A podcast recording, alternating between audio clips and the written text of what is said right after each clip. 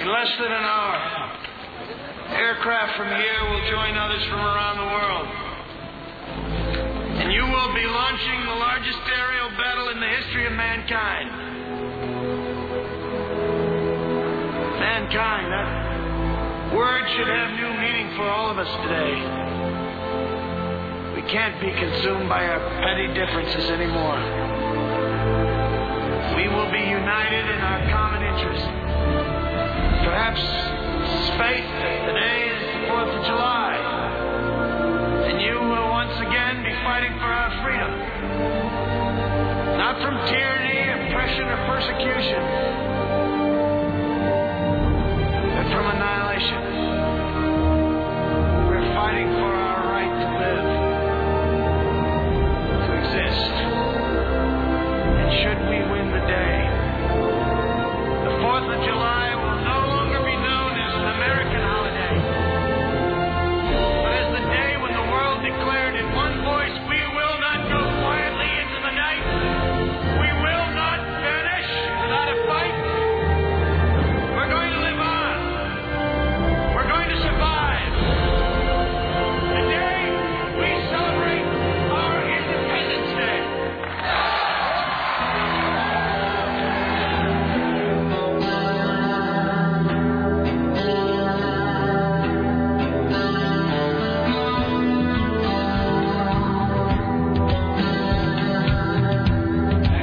Sarah, who does play Independence Day? The answer is us. All right.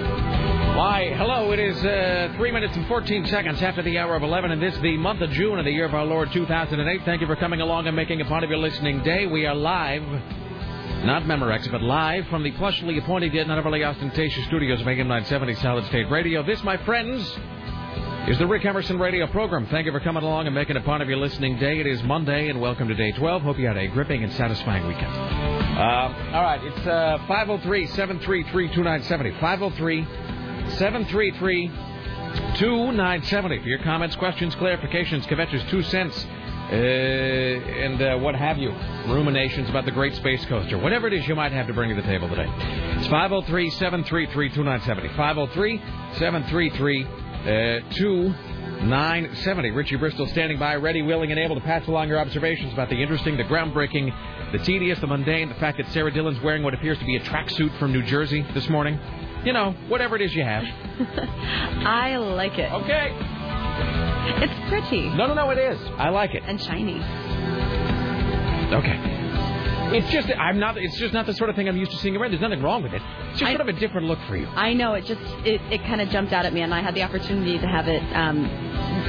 It was too expensive for me, but then I had the opportunity to find it much cheaper. Say this. I'm looking at your tracksuit. It's not a track. I'm wearing a jacket. Say this. Say, and then I told Carmine to get the car fixed, but he wouldn't do it. I hate you. All right. I'm just saying. This is like my favorite color combination ever, so it makes me very happy. I like it. No, it works. Just you can make anything. Here's the thing: you can make anything work properly. It's just a different page from the Sarah Dillon style book. That's all I'm saying. Inside too, it's all like pretty in line. And then you're wearing what appears to be an Escher painting for a shirt. Okay. Oh yeah. All right, it's going to be a great week beginning now. It's 503-733-2970. It is Monday, and welcome to Day 12. If you'd like to email us, you can do that as well. It's rick@rickemerson.com. Rick@rickemerson.com. Rick@rickemerson.com. Sarah at 970.am. Tim at 970.am. Or Richie with a T at 970.am. And speaking of Richie and email, this is exactly how you want to start the week. So I was back there by the printer just now, and Richie comes up and says, "Hey, did you get my really disturbing email this morning?" And I didn't. Even if I had, I don't know that I would have read it. I mean, if I think I see something from Richie that says in the subject line, I mean, really, the fact that Richie Bristol would look at something and find it to be disturbing, that's grading on a curve that I don't want any part of. That's like when David Fincher looks at something and decides it's just a little too weird. Anyway. Man, you do not want to read the responses. I've made the mistake of reading a couple of them. I don't know what we're talking about. The people who... I don't know what the disturbing email from Richie was, because I didn't read it. They're interested parties in his used sex toys. Of course there are. Well, it is Portland, Sarah, the home of progress. We're an open-minded people here in Portland. Well, in any event. No, I'm not going to read that. In fact, I'm going to delete all those right now. It's 503-733-2970. 503-733-2970. Or you can email if you like. It's rick@rickemerson.com. Here's what's coming up later on today. CNN radio correspondent Lisa Desjardins will join us today. I don't really know what Lisa's talking about, and let me tell you why. And I don't mean I don't know what Lisa's talking about in the sense that she's smart and I'm dumb and she explains things that don't make any sense to me. I mean, I don't understand what Lisa's talking about today because the CNN prep sheet was prepared by somebody today who just did a bad job of copying and pasting. So here's what it says. Lisa Desjardins will be talking about the following subjects. CNN Radio's Bob Costantini was there this weekend and reports what's next. So Lisa is apparently on the clock to talk about something involving Bob Costantini. That's it. That's all I know. So we'll talk to... I'm assuming it's about Hillary Clinton, but it's entirely possible it might not be. By the way, as Hillary was doing her I Will Return speech or whatever this weekend, it did seem to... It took her forever to really get to the place in the speech where she actually bowed out. And I kept getting these text messages from people who were watching. Chris Needham sent me one. He's like, is she ever going to say she's quitting? I watched it. It was so inspiring. It was pretty great. It was great. It actually made me tear up a little bit. You know what? I dig Hillary Clinton. I really... I do, too. I do. And, and here's the thing. I don't want to start the whole week off on a political tip, and I'm not trying to alienate Barack Obama supporters.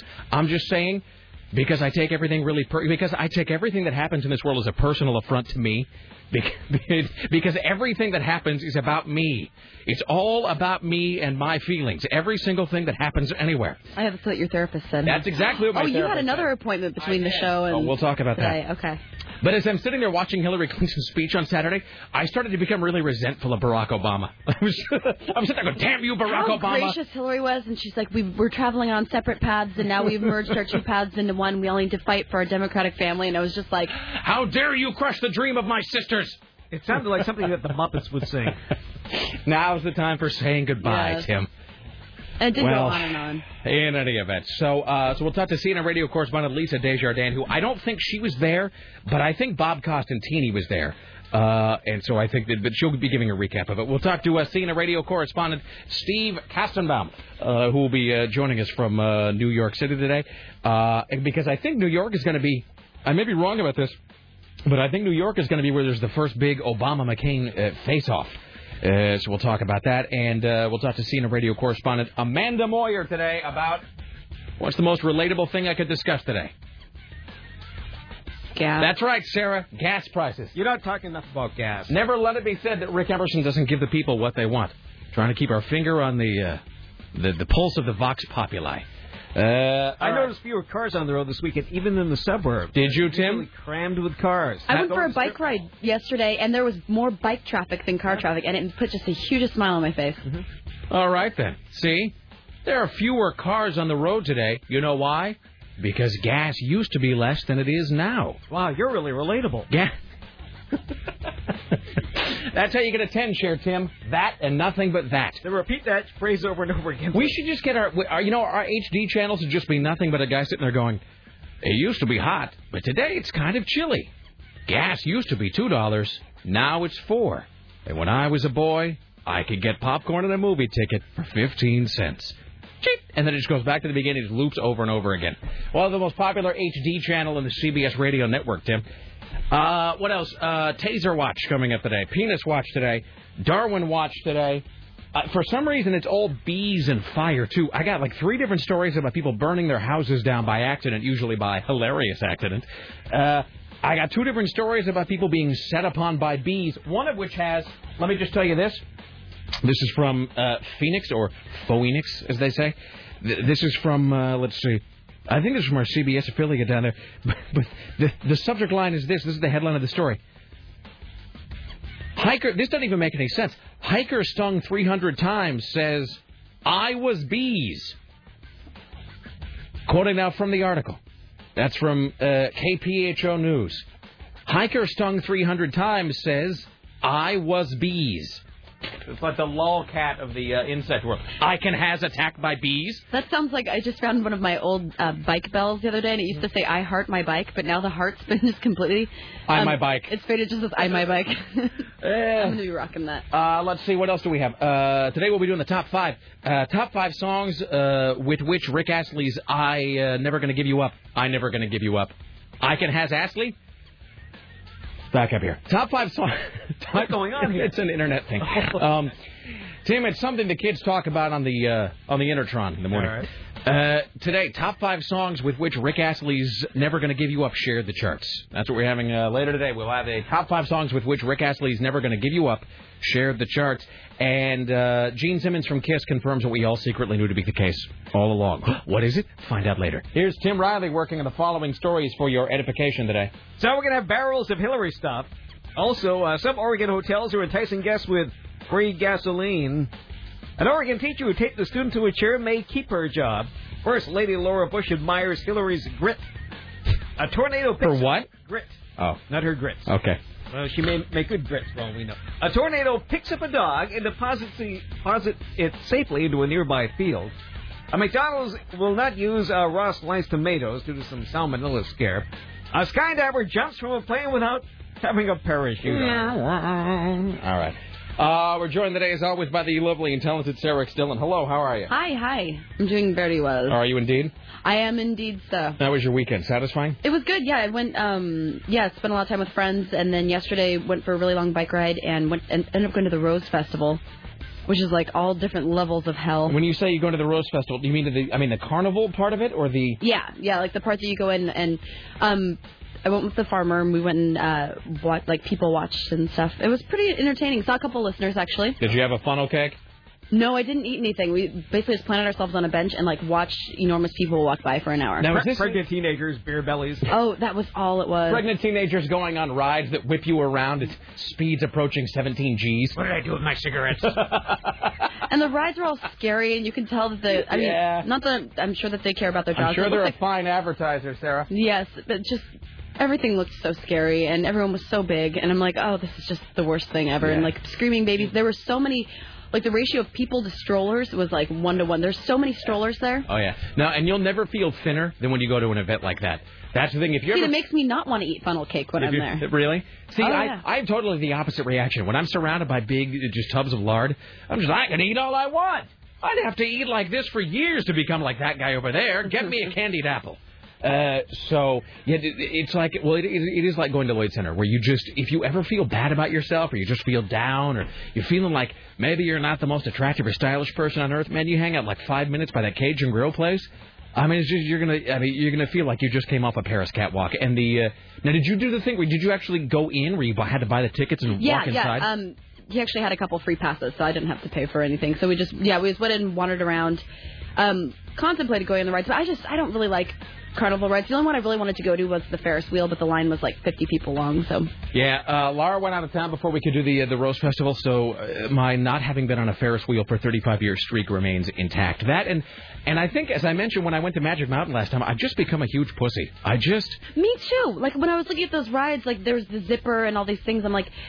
how, why am I going to put my life on the line for, a little rickety, 5 minutes of fun? I don't think I wanted to do that. And maybe it's just because I've just, I don't know, just become a sissy or something as I've grown up, and I don't know at what point I found that amusing or entertaining or sort of fun. I mean, I know that I did. I'm not trying to knock people who go on those rides. I'm just saying the time in my life at which, you know what it is, and not to be all high-handed and philosophical about it, but Stephen King has this whole thing about how as human, and he's not the only one, but I mean, he wrote a great essay one time about how as humans we're always sort of rehearsing for death. Sort of because death is a great intangible, and it's sort of, your brain can't really conceive of it, and it's an overwhelming fear, and it looms out there, and it's the great unknown, inevitable.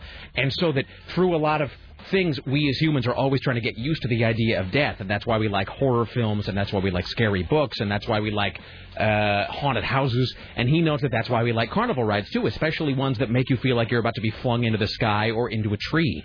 And so his whole thing is that you go on scary carnival rides because your body and your brain are constantly trying to accept the idea of imminent demise. But that's so interesting. Also, I would agree with that, except with the following proviso, that I think that's a lot more attractive to you when you're a kid. You know what I mean? Because it's sort of as you get older, I think your sort of romantic fixation on death fades. Not like I'm old, but I think it's a lot easier to have sort of romantic ideas about death and your demise when you're 17. You know, when you don't think it's actually going to happen. Because when you're 17 or 18, that's right when you write all your death-obsessed poetry. You just sit there in creative writing class or in study hall or something. I walk hand in hand with the shadow.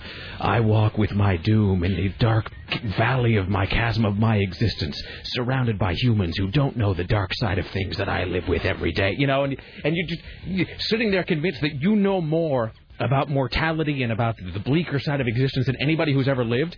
You don't see anybody who's 55 years of age sitting around writing poetry about how they're going to embrace the sweet hand of death. Because I think it's, as soon as William Holden would say in the movie Network, as soon as death becomes a sort of definable thing to you with recognizable features, I think that's when it becomes less interesting. So I think that's really the carnival ride thing to me. I think when I was about 18, when you absolutely feel indestructible, that's when you go on rides that make you feel like you're about to die. Mm-hmm. I kind of feel like I'm about to die about one day out of five now, so I don't really need to pay like $9 to have some toothless guy run me on a ride that makes me feel that way again. Hey, speaking of horror movies, though, I did watch a great scary movie this weekend called The Orphanage. I don't know what that is. And it's by the same director who did Pan's Labyrinth. I can't remember. Oh, right.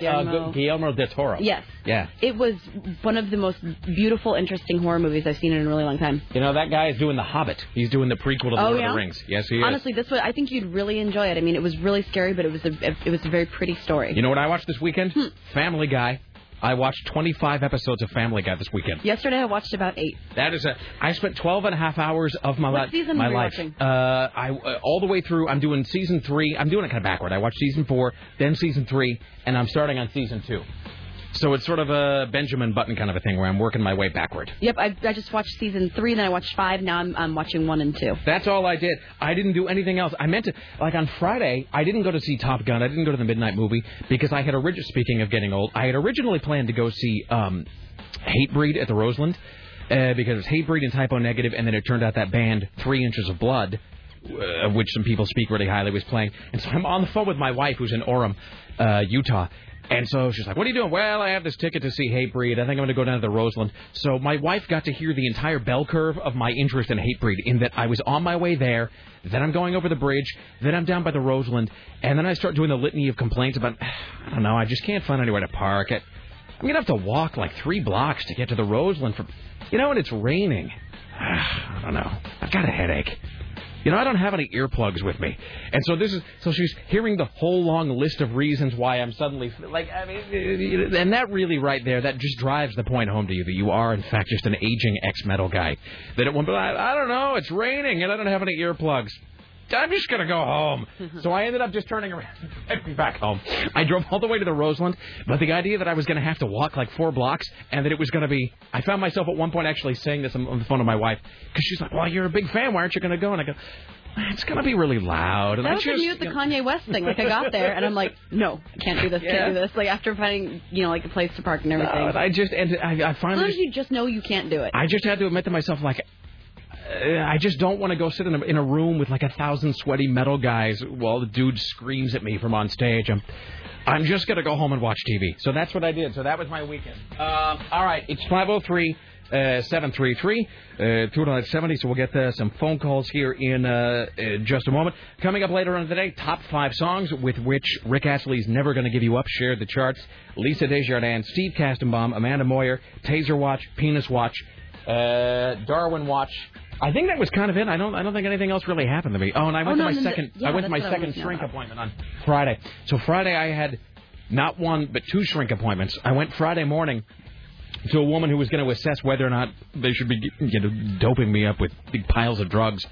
And so that was Friday morning, and then I have to go in for a follow-up in 4 weeks on that. And then Friday afternoon, I went to see my other shrink, also in Clackamas. I don't know why they can't... You want to talk about... Maybe it's just because by the time you've driven through hours of what seems like interminable Clackamas landscape, by the time you get there, if you're not depressed already, you will be depressed when you arrive. So I'm sitting there talking to my shrink, who I quite like...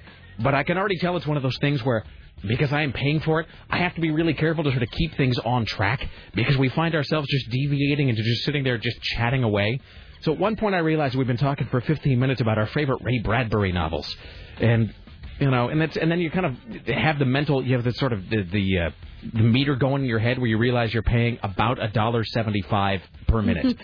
In any event. So nothing really big to report, but I'm going to see him again this week. Kevin Karazi. Hi, you're on the Rick Emerson Show. Hello. Hi, Rick. Hi, Tim. Hi, Sarah. Hello. What's up? Hello.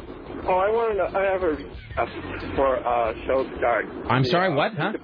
Independence Day, less than an hour, but in German. If you can find a German language track for that. To see if, you know, it sounds like you know who. How's that sound? Let's back up for a second. What? No, he wants to find the Independence Day speech, but in German. Are you asking us to play the Independence Day, the Bill Pullman Independence Day speech, but dubbed in German? Right. Do you have any idea where I could find that, sir? Well, on the DVD with the German track. I don't think you can do that, though. I think it's just subtitled, right? Like, I don't think... Does the DVD for Independence Day have an alternate dubbed track, Sarah? Do you know? Ooh, I don't know. I don't know if my copy does. Because if it does, I mean, I have that, but I think mine is just English. I don't think mine... I think we kept it in God's language, sir. I don't think we dubbed it in any sort of savage tongue. Oh, too bad. Well, I'll look for it. Okay, thanks. Thank you. Uh-huh. Hi, you're on the Rick Emerson Show. Hello. Hey, Rick. How's it going? What's up?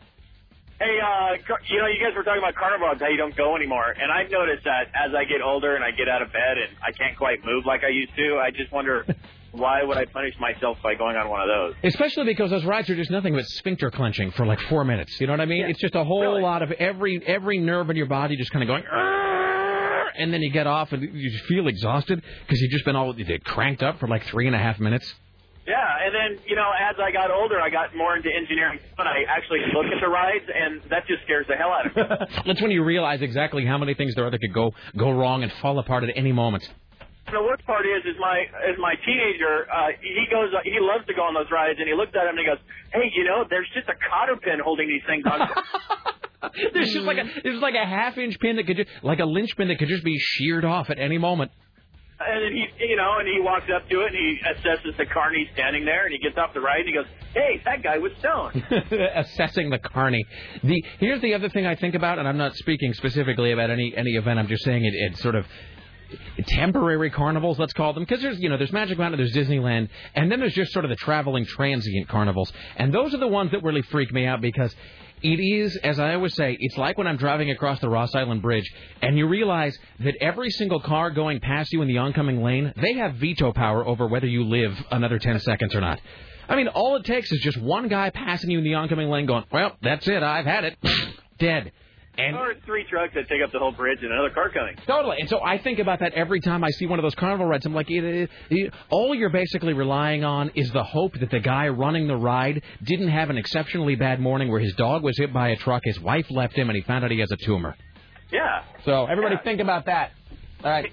One other thing. Yeah. My son was diagnosed ADHD, and for a while he was on Ritalin. Yes, sir. To his doctor. And basically it's brain. And as you get older, what happens is they give you Ritalin, and your brain works so fast it actually slows down, and that's why you feel burnt.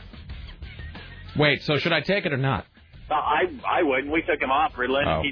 It's just he's just a kid that would be considered a little hyper when he was younger, and now that he's older, he is so much into engineering that he actually designs like cars and all kinds of crap. So well, excellent. Well, let's blah blah blah blah blah blah. I don't know. Time management is all you need. What's that? You just need some time management. A little crazy goes is good for everybody. I'll get right on that. I'll put it in my Franklin Covey planner. Thank you, sir. There you go. I was trying to come up with some sort of interesting way to tag that call, but I didn't have it. Instead, I will make these two small observations. Then we'll take a break. We'll come back with CNN radio correspondent Lisa Desjardins. One. Apparently, I have this from a listener sent this in. Did anybody watch the Rose Parade on TV? No. Okay. And around I got sucked into the Trinity Broadcasting Network again. Again? Were you watching Davy and Goliath? I watched Davy and Goliath. It was all about bowling. Were they bowling for Christ? No. It was about frustration and how you have to work hard to be at something because Davey wasn't practicing about being a good bowler. He was actually just praying, and he was like, why isn't God making me a good bowler? But then Davey learned the lesson. Oh, I know. Goliath is so creepy. Let's go protest at a funeral. I love you anyway, Davey. Anyway. Well, Davey, it's Adam and Eve, not Adam and Steve. This is Rick. About 11:33 a.m. on the Rose Parade broadcast, the host, announcer, reporter, parade commentary guy kept talking about his, quote, panther musk. There you go. That. Finally, this. So my wife is incarcerated with her loved ones in Provo, Utah right now. And the Mormon church, they do this thing. I think it's once a month, or it's like one Sunday out of the month, or maybe it's just when there's a baptism. But you have to do a whole thing where you fast, which just sucks. I mean, fasting is one of the worst things. I mean, really, when you look at the bad things religion has given us, I mean, it's right up there with racism and the Crusades. I mean, fasting. And so you're not allowed to eat. You have lunch on Saturday afternoon, and then you're not allowed to eat until dinner on Sunday. So it's like 30 or 36 hours, basically, that you have to fast. And so she called me up about it, and she was just, like, livid. I mean, she was just all filled with anger that my wife, who's not religious, was having to fast because of her nutcase family. And not eating just makes you cranky. Yeah, and that's the thing. So she's cranky to begin with because she's in Provo, and then she becomes crankier because she's not eating. So somebody, here's a great idea. I'm just going to pass this along because she's not going to do it. So there ought to be somebody out there, maybe like an embittered ex-Mormon or Catholic or something, because the Catholics make you fast sometimes, too. Somebody ought to write an angry blog about religious fasting called The Fast and the Furious. Ah! Yeah! And I'm out! All right, back after this. Lisa Desjardins. Stay right there. We'll be...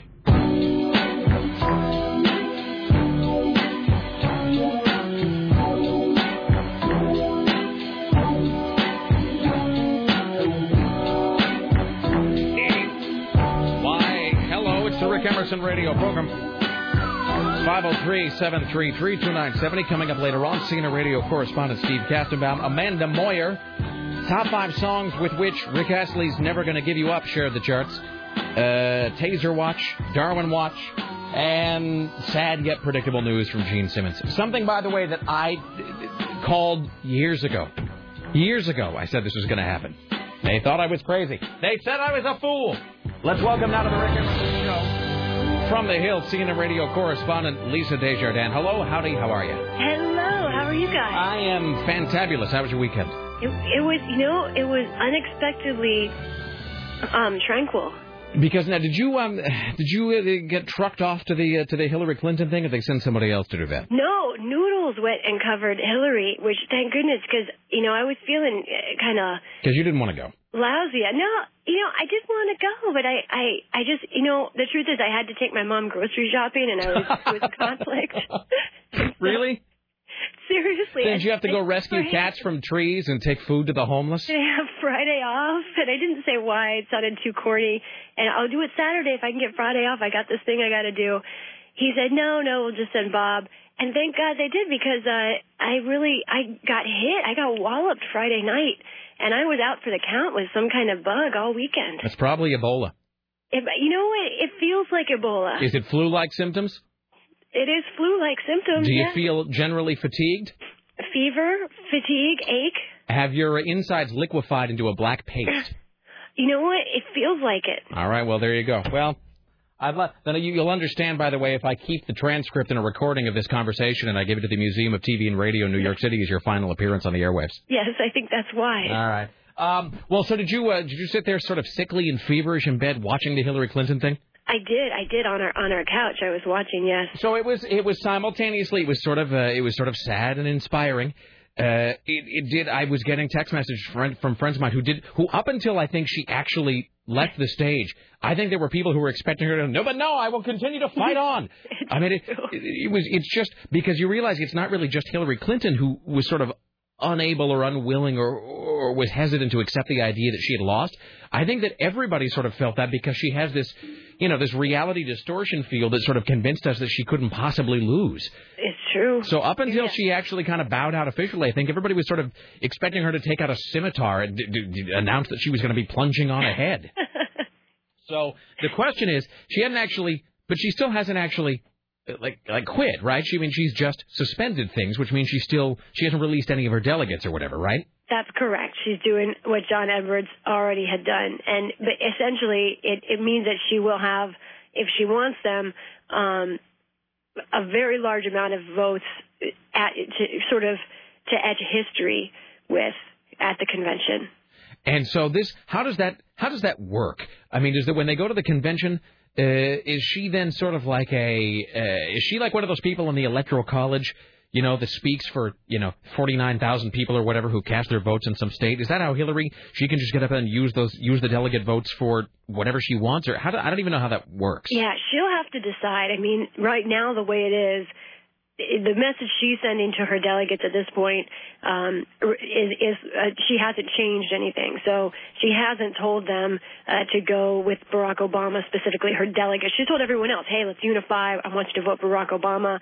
But she hasn't specifically told her delegates, hey, I want you to vote. She has not released them, as you said. So what would happen now, if nothing else changes, is you would have that, you know, the great state of Missouri casts, and then it would be, you know, what I don't know Missouri's delegate vote, but it would be something like 58 votes for Barack Obama, 47 for Hillary Clinton. It was actually the close votes, it'd probably be closer than that, like 58, 56. And in the end, everyone would know that the total would go to Barack Obama. But, you know, it's hard to honestly imagine that, because you would hear state after state saying someone else's name other than the nominee. How great would that be? It's very awkward. Come on, but let's just speak together as journalists here, as journalist and nitwit pundit. I feel really bad. It's like you're dying. I'm sorry. It's like you've got Captain Trips. You know what? I hit my cough button. I double hit it by accident, and I turned it on. Sorry. You know what they ought to do in the studio? Here's if this was a wacky Family Guy episode, I'd have a cough button that just made a coughing noise. So I would press it. Hold on a second. I got to hit my cough button. And then right next to it, there'd be one that said loud belch. And then next to that would be one that said comedic flatulence. Let's see, blah, blah, blah, blah, blah. But let's just admit, as thrill-seeking adults, Lisa Desjardins, let's admit that it would be kind of great to see her just sort of hang tough, and to see everybody have to get their go. The great state of Kentucky cast blah, blah, blah votes for Barack Obama and a lot of votes for Hillary Clinton. Right, but, you know, I don't want to knock out in the first round. Yeah, I want something to cover. It's true, but I think that, you know, but then you have to have your, come on, what about your citizen side? What's best for the democracy, Rick? Are you asking me or are you asking Hillary Clinton? I'm asking you. I don't have a citizen side. But I mean, isn't it, you know, this is over. Does it really help the political process to sort of endlessly speculate over it still being a fight when it's clearly not? I mean, maybe it doesn't help the political process, but it helps to amuse me. I mean, that's really it. I mean, you know what it is? This whole thing. Now, see, you just missed it. I was doing this whole monologue before we broke and came back here about the nature of man and his own sense of mortality, and how carnival rides are just a death rehearsal because we're constantly kind of trying to come to grips with our own inevitable demise and so forth. Possibly, right? So having said all of that, let me make another nihilistic statement here, which is that really everything is just an attempt to kill like 85 years before you die, and to do so in an amusing fashion if possible. That's it. I mean, really, the idea that somehow whatever it is I say or do, or however it is I root for people to behave, is going to make the world a better place is just foolish, Lisa. So my whole thing is just to sort of amuse myself and get some chuckles for me and mine before everybody just sort of takes a dirt nap. That's my whole thing. So you're giving me the old Godfather. Who's being naive, Kay? That's exactly what it is. That's wrong. Presidents and senators don't have people killed, Michael. Now who's being naive, Kay? Can I just tell you this about The Godfather? You know what I watched this week? I watched Godfather 3. You know, boy, that movie gets a bad rap. I think so, too. I could not agree more. I have to tell you, I think the people, it is so, I won't say fashionable, but I think it is such, it's... Godfather 3 is one of those movies where it's like we all took a vote and everybody sort of just decided or was told that they have to say it's bad. Yeah. You know, The Godfather 3 is not a bad film, and I would say that I find it to be a really satisfying conclusion to the Godfather trilogy. I really do. I could not agree more. I love bringing the whole Catholic Church plot in. I thought that was fantastic. Now, I will agree, Sofia Coppola. She's a bum note. I think other, you know, if it hadn't been, people were looking for a reason, I think, not to like the movie, and she gave them a reason. But other than that, I think there is some great stuff in that movie. I mean, it's not up to the other two, but it's really, you know, put it side by side with Spider-Man 3. I would say that, and you'll see it's good. Godfather 2 is generally accepted as being the best of the series, and I get with that. But Godfather 3 really, again, a couple of bum notes notwithstanding. And I know people who actually, it's a guy I work with named Court who actually defends Sofia Coppola's performance and says that it's the problem is that everybody else is very melodramatic and she's very natural, like a sort of disaffected teenager would be, and so it seems whatever. And that's, I guess, that's angels on the head of a pin. Yeah, it's like it's a rhythm thing, right? But right. You know, it is just if you look at the Godfather films as a trilogy, 1, 2, and 3, it is really the only way the series could end. It had to end the way that it did with Godfather 3 because it's, and I don't mean to be, I guess I should give a spoiler warning, even though the movie's been out for freaking 18 years. I mean, it's 20 years old. But the idea that the Godfather trilogy is one, not unlike Star Wars. It is, you know, Star Wars is the story of Darth Vader starting as a good man and being corrupted and becoming evil. Right. You know, it's the fall of Anakin Skywalker. And the Godfather trilogy is not about Marlon Brando's character. It's not even really about the family. It is about the fall of Michael Corleone and his transformation from a good man to an evil man. And the most telling moment in Godfather 3, I don't even know how we got onto this, is there's two things. A, which is when Michael Corleone is in the Vatican and he is giving his confession.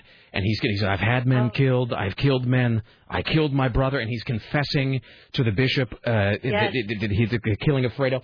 And the bishop says to him, you can be redeemed, if you renounce your evil works, basically. And Michael Corleone says, I swear on the lives of my children that I will renounce evil and I will be redeemed. And so what happens, though? Right. What happens is Michael Corleone in Godfather 3 hands the family over to Vincent Mancini, as played by Andy Garcia. He hands the family over to Vincent Mancini, knowing that Vincent will embroil the family in the drug trade and have people killed, as indeed he does at the opera. And so there is a little bit of instant karma, as John Lennon would say, because as soon as Michael Corleone hands the family over to Vincent Mancini, the family begins to do evil, which Michael must have known would happen, and what happens? His daughter is then killed, and he loses his daughter and his wife in one moment, or his ex-wife in one moment, and that's why he has to die old and alone, because he chose evil. I agree. I'm just saying, that and how great is this, by the way, Coppola mentions this on the commentary, that just as all through The Godfather, and especially in Godfather 3, Al Pacino keeps saying that you have to be careful because they won't come at you, they'll come at your children. And that's why he won't let his daughter date Vincent, not so much because they're cousins, but because he doesn't want the daughter to be targeted if Vincent is the head of the household. Now, that's a debatable point, but I hear you. And well, Coppola points out that that hit home with him because when the movie came out, everybody was looking for a reason to take down Francis Ford Coppola because he was perceived as being such an egomaniac, and they didn't even go after Coppola. They went after his daughter. That's pretty great. And so he, on the commentary, you can tell it's like 20 years later, and he's still just immensely pissed off about it. Wow. He just, you listen to the commentary, and he's just still so furious that they took him down via his daughter. So. You know, I will say one of my problems, much more superficial, I really think Diane Keaton suffered from being part of Annie Hall. I just think the fashion just bled over. That she's wearing a lot of pantsuits? Yeah, she was way too...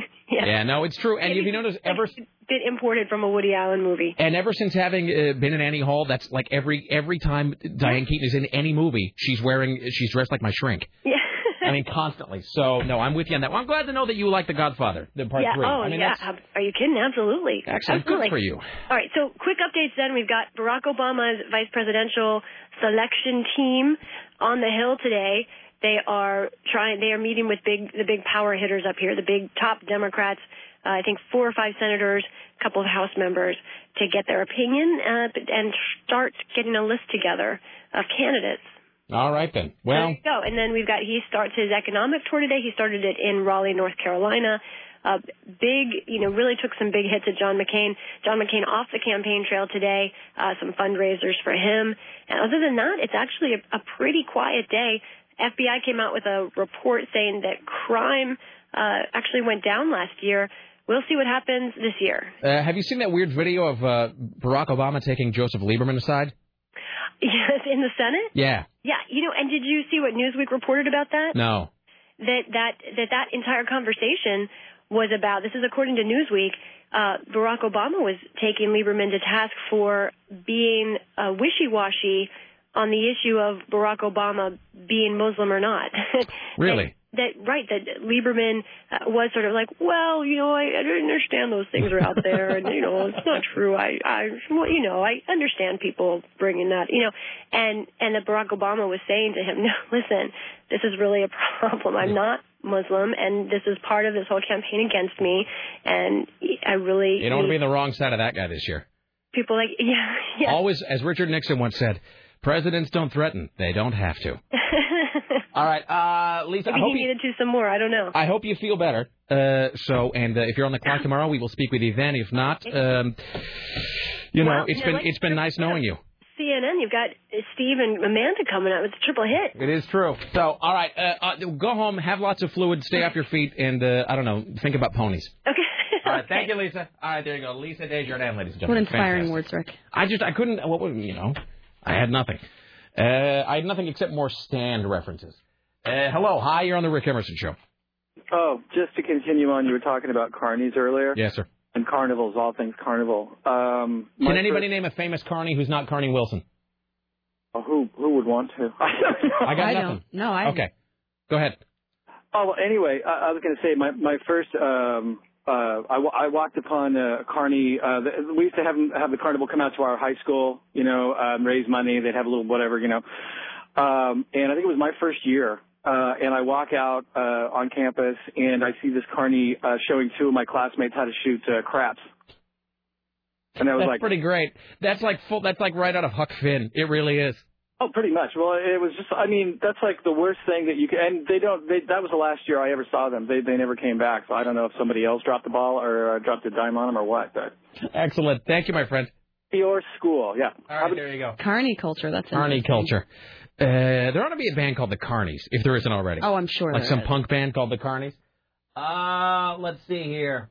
All right. There's an awkward email about me and Lisa. I'm not going to read this. Hi, you're on the Rick Emerson Show. Hello. By the way, Art Carney.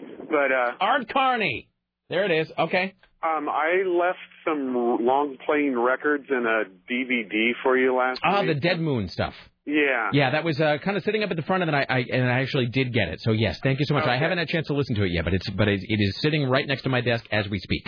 Okay, I just wanted to make sure because the unsolicited the other day you were talking about, you know how you're supposed to like stuff that bands that people recommend to you, and I'm like, oh no, he's just going to bag on that stuff I left. I actually have not. You know, can I just tell you this? Here it makes me a bad Portlander. I've never really heard Dead Moon, and I know that everybody talks about them, and they were big back in the day, and they're sort of one of those. You know, but one of those the pillars of past Portland music. I've never heard them. It's a really good documentary for goes through the Portland music from like 60s up to now because that Fred Cole that he was I guess in Vegas they labeled him as the white Stevie Wonder and they. When he was like 14 years old. Well, I got it upstairs, so I will be giving it all a listen this week, my friend. Enjoy. Thank you. Right. Have a good day. All right, there you go. Let's welcome now to the Rick Emerson Show. CNN Art Carney, CNN radio correspondent Steve Kastenbaum. Hello, sir. Pretty good. Hey, we're coming up with famous carnies. I got Carney Wilson and Art Carney. That's it. Got anybody else? Carney Wilson, Art Carney. I got Chili Con Carney. That's it. There was a Bishop Carney here in New York that there's a bunch of schools named after. I don't know if that counts. Yeah, I think those may be the only two famous Carneys on Earth. I think that's it. I think we've bottomed out. All right. How was your weekend, sir? Oh, what a letdown Saturday. Oh, that's right. The horse didn't win. I'm sorry. I know I sound like such a rube. It was Big Brown, right? Did you watch that? Oh. Can I just tell you this? Here's what I know about the horse race, the Triple Crown, the attempted Triple Crown. Big Brown didn't win and apparently did fairly poorly. But here's the media's take on it immediately. You can sort of see when things happen when an incident takes place within about 15 seconds, especially with the internet. You can immediately see everybody take a vote. And decide how the story is going to be handled, what the high concept is, what the one line is. Like when Howard Dean did that famous scream a few years ago, right. Everybody immediately said, "That's it. The scream is the thing. He's a lunatic. That's it. He's a nutcase going forward from this moment now." And that was just the party line. The thing about the failed Triple Crown of Big Brown this weekend is just that the trainer was just a jerk and had this coming. You know, the thing is. They didn't even let him finish because they didn't want him. They didn't want to have the embarrassment of him saying, you know, he finished sixth or fourth or fifth. So he just sort of stopped running, and he gets, for the record, a DNF, which means did not finish, which actually looks better on paper than if he came in like fifth or sixth, except for the fact that it was the Belmont Stakes. A DNF on the Belmont Stakes is a big deal. You really just sounded like you were from New Jersey right then. Oh, man, when I get mad, my Brooklyn accent comes right back out. It's like you ought to be standing in front of a table of discount, discount cannolis or something, go, come on, what's the matter, you? I tell you, I want to turn Big Brown into a Big Mac. I'm so PO'd at this horse. 4 times I've gone to Belmont Park. I saw Smarty Jones, Funny Side, and War Emblem all fail at the Triple Crown. This one was supposed to be a sure bet. The horse's closest possible competitor was scratched from the race. There was nobody else that could match this horse for ability. What did the jockey say when asked why the horse didn't finish the race, why he pulled up in the final turn? The jockey said, I don't know, the horse just wasn't there. What does that even mean? I don't know. I'm so PO'd. I just want to be there for historic making events so I can say I was there when. So that's the thing is it's really, and I understand this, it is really about your desire to see history happen in front of you. Right. You know, I never, went to Florida when they launched the rockets off and sent men to the moon. I didn't see that. You know, this was my opportunity. And he blew it for me. Damn him. So here's a dumb question. What happens to a horse that blows it so spectacularly? I hope he got run over on the way out. Wow. I don't. No. I mean, is this? But I mean, dumb question. If a horse like this gets all the way to the Triple Crown and then chokes, do they? I mean, does the horse get another chance, or did the horse put out to pasture? Or? He wasn't injured or anything. He's fine. He was, he was run down. It's a really grueling pace to win the Triple Crown. This is why it's so hard. This is why only 11 horses in history have been able to do this. That there are more failed attempts than there are successful ones. He'll run again. He's got another race coming up. He'll be up in Saratoga Springs, and they'll still make millions of dollars off of breeding him. Sounds like the horse did this almost personally just to thwart you, Steve. Me and about 90,000 other people standing out in 96-degree, 65% humidity and no air conditioning. How much money do you suppose was lost on this? Oh, I don't even want to fathom. I can't even imagine. Okay, now see, there you go. As is my job here. That should be a sidebar for you. Make it a 4-day story instead of a 3-day story. Just try to figure out exactly the amount of money that was lost by betting on that horse. Well, the thing is, you really don't make any money on that horse if he's such a heavy favored horse because the odds he was going off of 4-1, meaning that for every $4 you bet on him, you get one back. So it was such a short thing that's what the odds were. Did the now the horse that won, was it a long shot? More or less. I mean, all the horses, with the exception of one that were remaining in the field, were pretty much long shots, yeah. Well, all right, Steve. Sounds like you had quite a weekend. 96 degrees, no air conditioning. Oh, did I leave out the fact that they lost water pressure in the grandstands for a couple of hours? That's wonderful. You couldn't flush the toilet. That's exactly what you want when it's 96 degrees and 65% humidity. Just the stink of sewage everywhere that you can't get rid of. Can you say on your station, the 4-letter word that starts with D and ends with a K? Well, in terms of personality traits or in terms of a section of one's body? Well, there's a website called... D_K Epedia. Do you know that one? Oh, you mean, are you talking about as if that guy's a real dick? Yes, yeah, exactly. Yeah, so, yeah. So I think Big Brown should be the next entry in Dickopedia.org. Okay. Done and done, my friend. Is that a self-edited website? Yes, it is. All right, then I'm sure that as we speak, somebody's doing that right now. Can I put that request into one of your fans? Because I know they'll actually follow through. One of your listeners... we'll write up an entry for Big Brown in Dickopedia.org. All right. Can they credit you as being the instigator of this? Can they say, sure, CNN radio correspondent Steve Kastenbaum, at his behest do we do this task? Sure, that'd be great. Right. Well, I'm sorry that things fell apart for you, Steve. I really just want to see this once before I die. Just once. How many? And here's a dumb question, but I mean, how many times over the last 100 years? How many times has this happened? I think there were only 11. Yeah, only 11. So you're like, so you really, you're gonna have to wait like a decade. Well, you know what I'm tired of doing? Interviewing people at the rail, and they say, I was here when a firm did it, or I saw Secretariat. Now, that was a horse. You know? Not like these horses today. Yeah. Oh, man. Yeah, that's why they make alcohol, my friend. The only thing that made me feel a little less bad was seeing all the dejected Japanese folks around the stable where Casino Drive's horse was being stabled. Right. Because Casino Drive is owned by a bunch of Japanese folks, and he was the closest competitor, the most likely to give Big Brown a run for his money, and they had to scratch Casino Drive because of an injury. At least there were some folks feeling worse than... You know, now Casino Drive has brought shame on a whole family, Steve. All right. All right, my friend. Well, to whatever extent you can, enjoy your day, I suppose. I'll try. All right, we'll catch up with you soon, brother. Thank you. There you go. Fantastic. Casino Drive. Casino Drive, where ribbons of shame. All right. Let's take a break, shall we? We'll come back after this. Tim Riley at the Ministry of Truth next. Let's see. Later on today, we'll talk to senior radio correspondent Amanda Moyer. We'll also do the top 5 songs with which Rick Astley's Never Gonna Give You Up shared the charts. Taser Watch, Penis Watch, all that on the way. Stay there. It's the Rick Emerson radio program. Oh, yeah. Oh, yeah.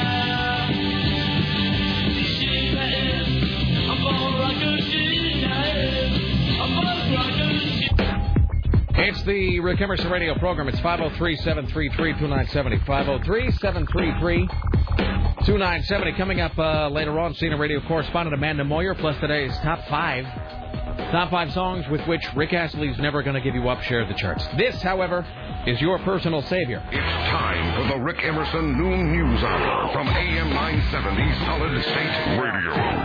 And now, from the Ministry of Truth, this is Tim Riley. And today's visit is sponsored by Leif's Auto Collision Centers and Leif.com. Call today. Find out what Leif's can do for you.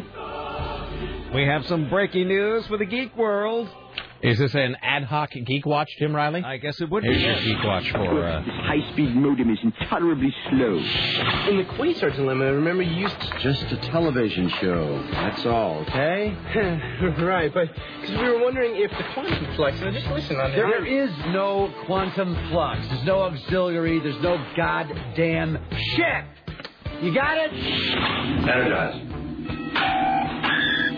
Fantastic. So just a short time ago, Steve Jobs took the stage at the sold-out Apple conference of over 5,000 attendees. Ethan Einhorn of Sega went on stage to show how quickly the company had developed a sophisticated version of its Super Monkey Ball game. That is, controlling by tilting the iPhone, and you can move the rolling monkey balls around the game screen. Uh-huh. That's part of the new iPhone. Now it gets better. You know, by the way, can I just... this again sounds like either a compliment cloaked in a criticism or a criticism cloaked in a compliment or an enigma wrapped inside a sweater, wrapped inside a vest. One of those things, it's that you have to hand it to Apple. Did you say sold out? This is a sold-out event. 5,000. They're selling tickets so you can go sit in a room and see Steve Jobs hold up things that you'll be able to buy from him. Yes. I mean, it's like it would be like paying to get the home shopping network. That's really what this is. I'm getting this from live updates on the internet. Here's live updates from an infomercial. Yes. So our listener Jennifer Cozy Kitty sent these along, and then he gave a further demonstration of the ThinkPad platform to blog from the iPhone. More games, including a caveman racing game, virtual musical instruments, piano keys or guitar strings. And now, Steve Jobs announced that Apple will introduce the 3G iPhone. He describes it as even thinner at the edges, having flush headphone jacks and improved audio. Before making the announcement, he cited the iPhone's June 29th birthday, saying it was the phone that changed the world. You're not impressed with that. I am. I'm making you hate me first thing on Monday. That's not true, Tim Riley. You know that I have, I don't even want to call it a love-hate relationship with Apple, because I don't, maybe it is that. I really do love Steve Jobs, and I really do admire him. But at the same time, it's like, here's the thing. It's like admiring the guy, you know, who made RC Cola. You know what I mean? Uh-huh. You know, I was somewhere the other day, and the guy said, would you like an RC Cola? And, you know, I was thinking to myself, you know, that's That's just sugar and water in a glass. That's what that is. It's just sugar that a guy stirred into some water and is selling to me at 6,000% markup. But at the same time, you got to sort of admire it. That's kind of how I feel about Steve Jobs. Look, there's more. He gave an example of the iPhone webpage download that took 21 seconds on 3G and 59 seconds using the current slower Edge model. That means the download is 2.8 times faster than the 3G network. Now, the best part of all, Jobs said the 3G iPhone will roll out in a total of 70 countries worldwide in the next few months, 29 nations in Europe. Then he moved to the question of affordability, confirming reports that the iPhone will sell for $199 compared to the original 8G phone for $399. He said the 16GB 3G version would sell for $299. The release date, July 11th. Everybody go stand in line now like morons. July 11th, $199. I mean, what is the last thing? Has anybody here stood in line to buy anything? I mean, and I don't mean for like 5 minutes. I mean, have you ever gone to a place where you knew it was going to be like a long-ass wait? And I would say for this, I would say movies don't count. Or concerts. Probably not. I mean, well, when did you stand in line? When did you stand in line for a concert? Well, I mean, I've waited in line for movies and for concerts, but I guess not for tickets. Yeah, for tickets. For a concert, you probably already had them, and probably for movies, you probably already had them. Yeah. Have you ever stood in line? Let me put it this way. When is the last time anybody here stood in line for the chance to buy something? Didn't even know if you were going to get it. In other words, you hadn't already paid for it. Stood in line for the chance to buy something. Tim? The chance to buy something. Because that's what the Apple is, right? The iPhone is. You don't even know. Because when the last time didn't people stand in line and then they got there and they go, oh, so sorry, sold the last one. And there's some guy who took 4 days from work to camp out for a thing he couldn't buy. I did stand in line for Betty Davis's autograph for her last book she wrote before she died. Is that true? When was that? Wow, it was in the late 80s. How long was the line?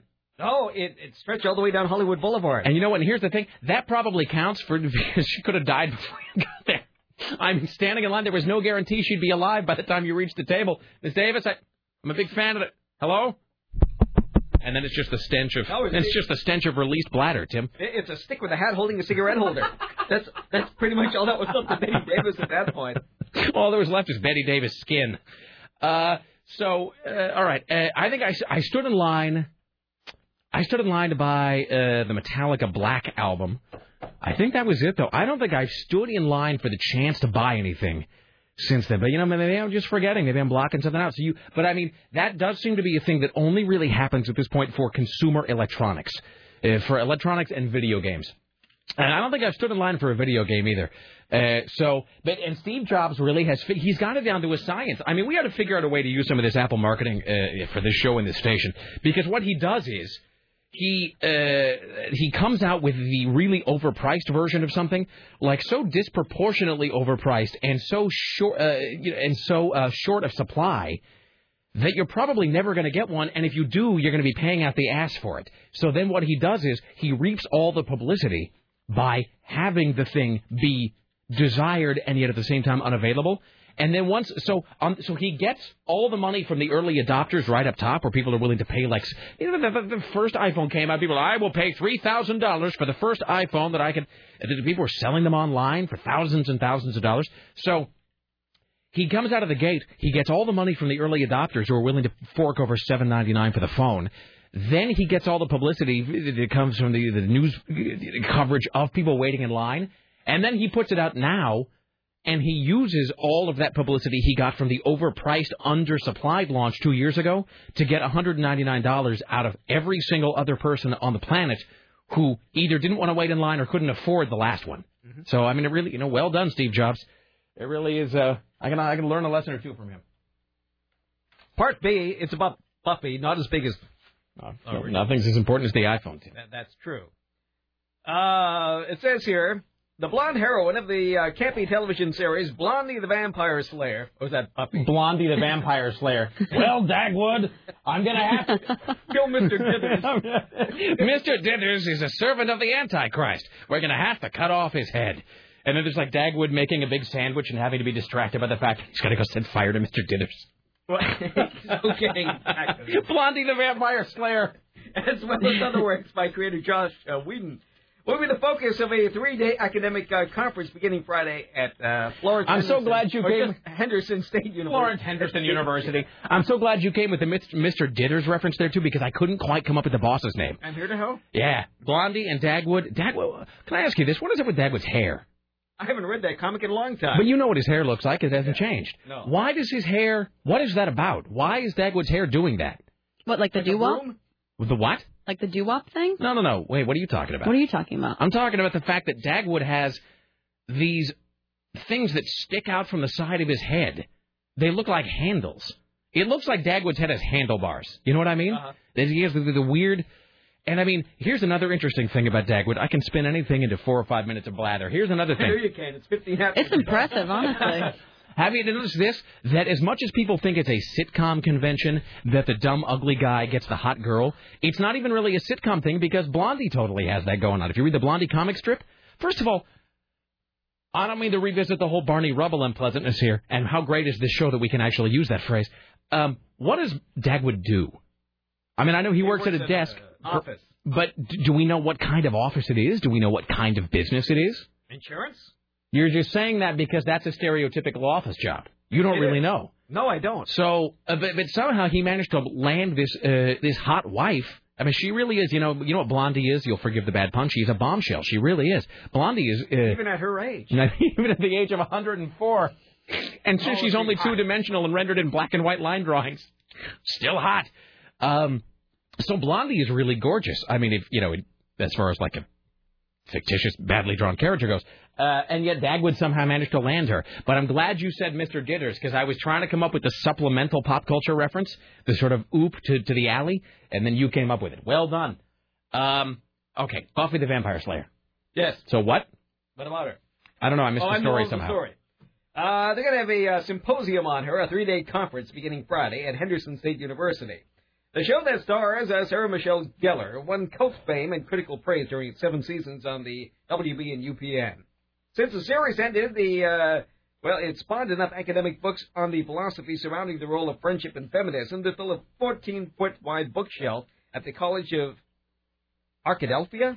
Well, I guess this is where... Oh, Arkadelphia, Arkansas. It has staying power. I will tell my students in philosophy a lot of times we're not so much about necessarily finding all the answers as wanting to ask better questions. Buffy, I think, does that. Buffy never leaves you with nice, pat answers. And these kids are spending thousands of dollars on these degrees. Would you feel a little gypped, do you think? I mean, $100,000 in student loans. Can you imagine if you talk about Buffy the Vampire? Imagine if you went and hock up to your eyeballs to go to college, and you go there, and the guy goes, "Let's talk about Buffy the Vampire Slayer." Mm-hmm. I mean, at that point, do you suppose you'd reconsider the whole idea of going to college in the first? Really, that does further my belief that what can you get in college that you can't just get from listening to this show? Yeah. I'm going to start charging people retroactively, for listening to this program. Seriously. I think I've learned more on this show than I did in college. If you're going to pay $50,000 and some jackass is going to sit there and talk about, let's talk about the season 4 episode where Spike and Harmony are looking for the gem of Amara so that you can be invincible, and the gem of Amara then is given to Angel in the crossover episode. I mean, the idea that, you could buy 5 cars for what you're going to pay for that. Yeah. You get that right here for free. There's nothing you can get in school that you can't learn either out on the street with your hooligan friends or here. Plus, and who really checks references anymore? I mean, I have so many friends who have, well-paying jobs who never went to college, who just say that they went to. Is that true? Absolutely. Good for them. Yep. People I know? Mm-hmm. Excellent. And this person has a very well-paying job. What, let's see. What... How do I put it? It's kind of what specific. Kind of degree? Like, did they say bachelor's? So, did they say BS? Degree, but a bachelor's degree and in business and I can't businessy specify. Things. Businessy stuff, yeah. Really, and they just. But does anybody ask to see the diploma? Nope. I don't even know where my diploma is. Honestly, Here's a dumb question. Well, you don't need it here. No, Sarah, we accept you as you are. If someone wanted proof of my diploma, I can show them drunken pictures of me in college, but that's about it. You and your friends crammed into a frame of a photograph with margarita glasses. Exactly. Just tell them to go to your space page.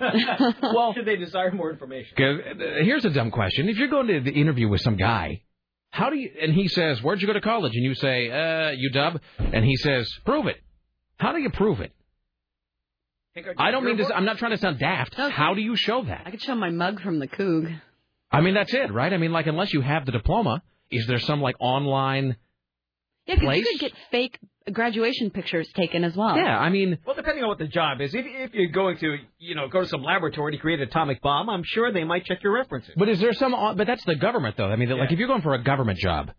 Like, my wife has a government job, and so the government, they don't play. They can go online to a database somewhere and find out if you went to college. So did she get that job before she married you or afterwards? The government job? Yes. Why are you asking, Tim? No, I'm just wondering. After. Okay. My wife, after she was it before or after we were married? I can't remember now. I think it was right after. We were together, but I think that it was after we got married that she got the government job. I thought she had to swear a loyalty oath to the president. Seriously. She had to, no fooling, she had to raise her right hand and she had to swear, and boy, can I just tell you the pain that caused her. It was like her head was going to burst into flames. This is the biggest lie I've ever told. Exactly.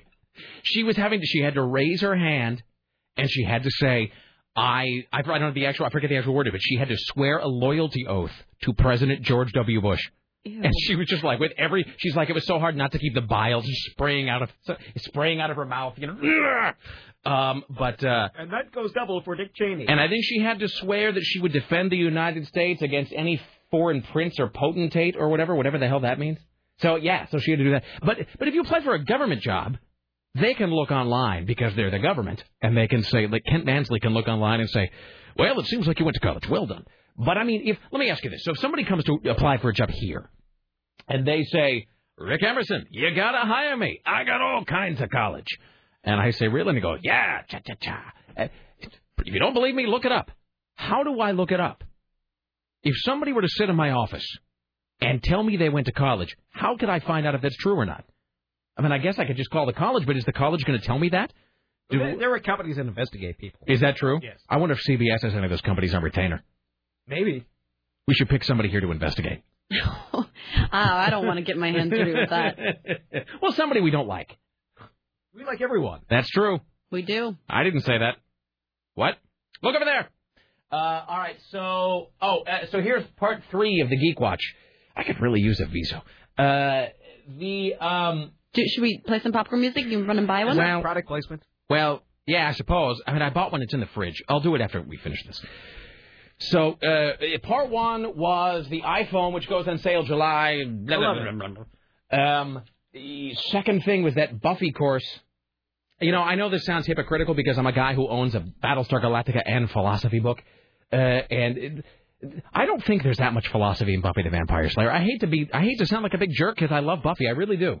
Up until the end of season 5. It's just...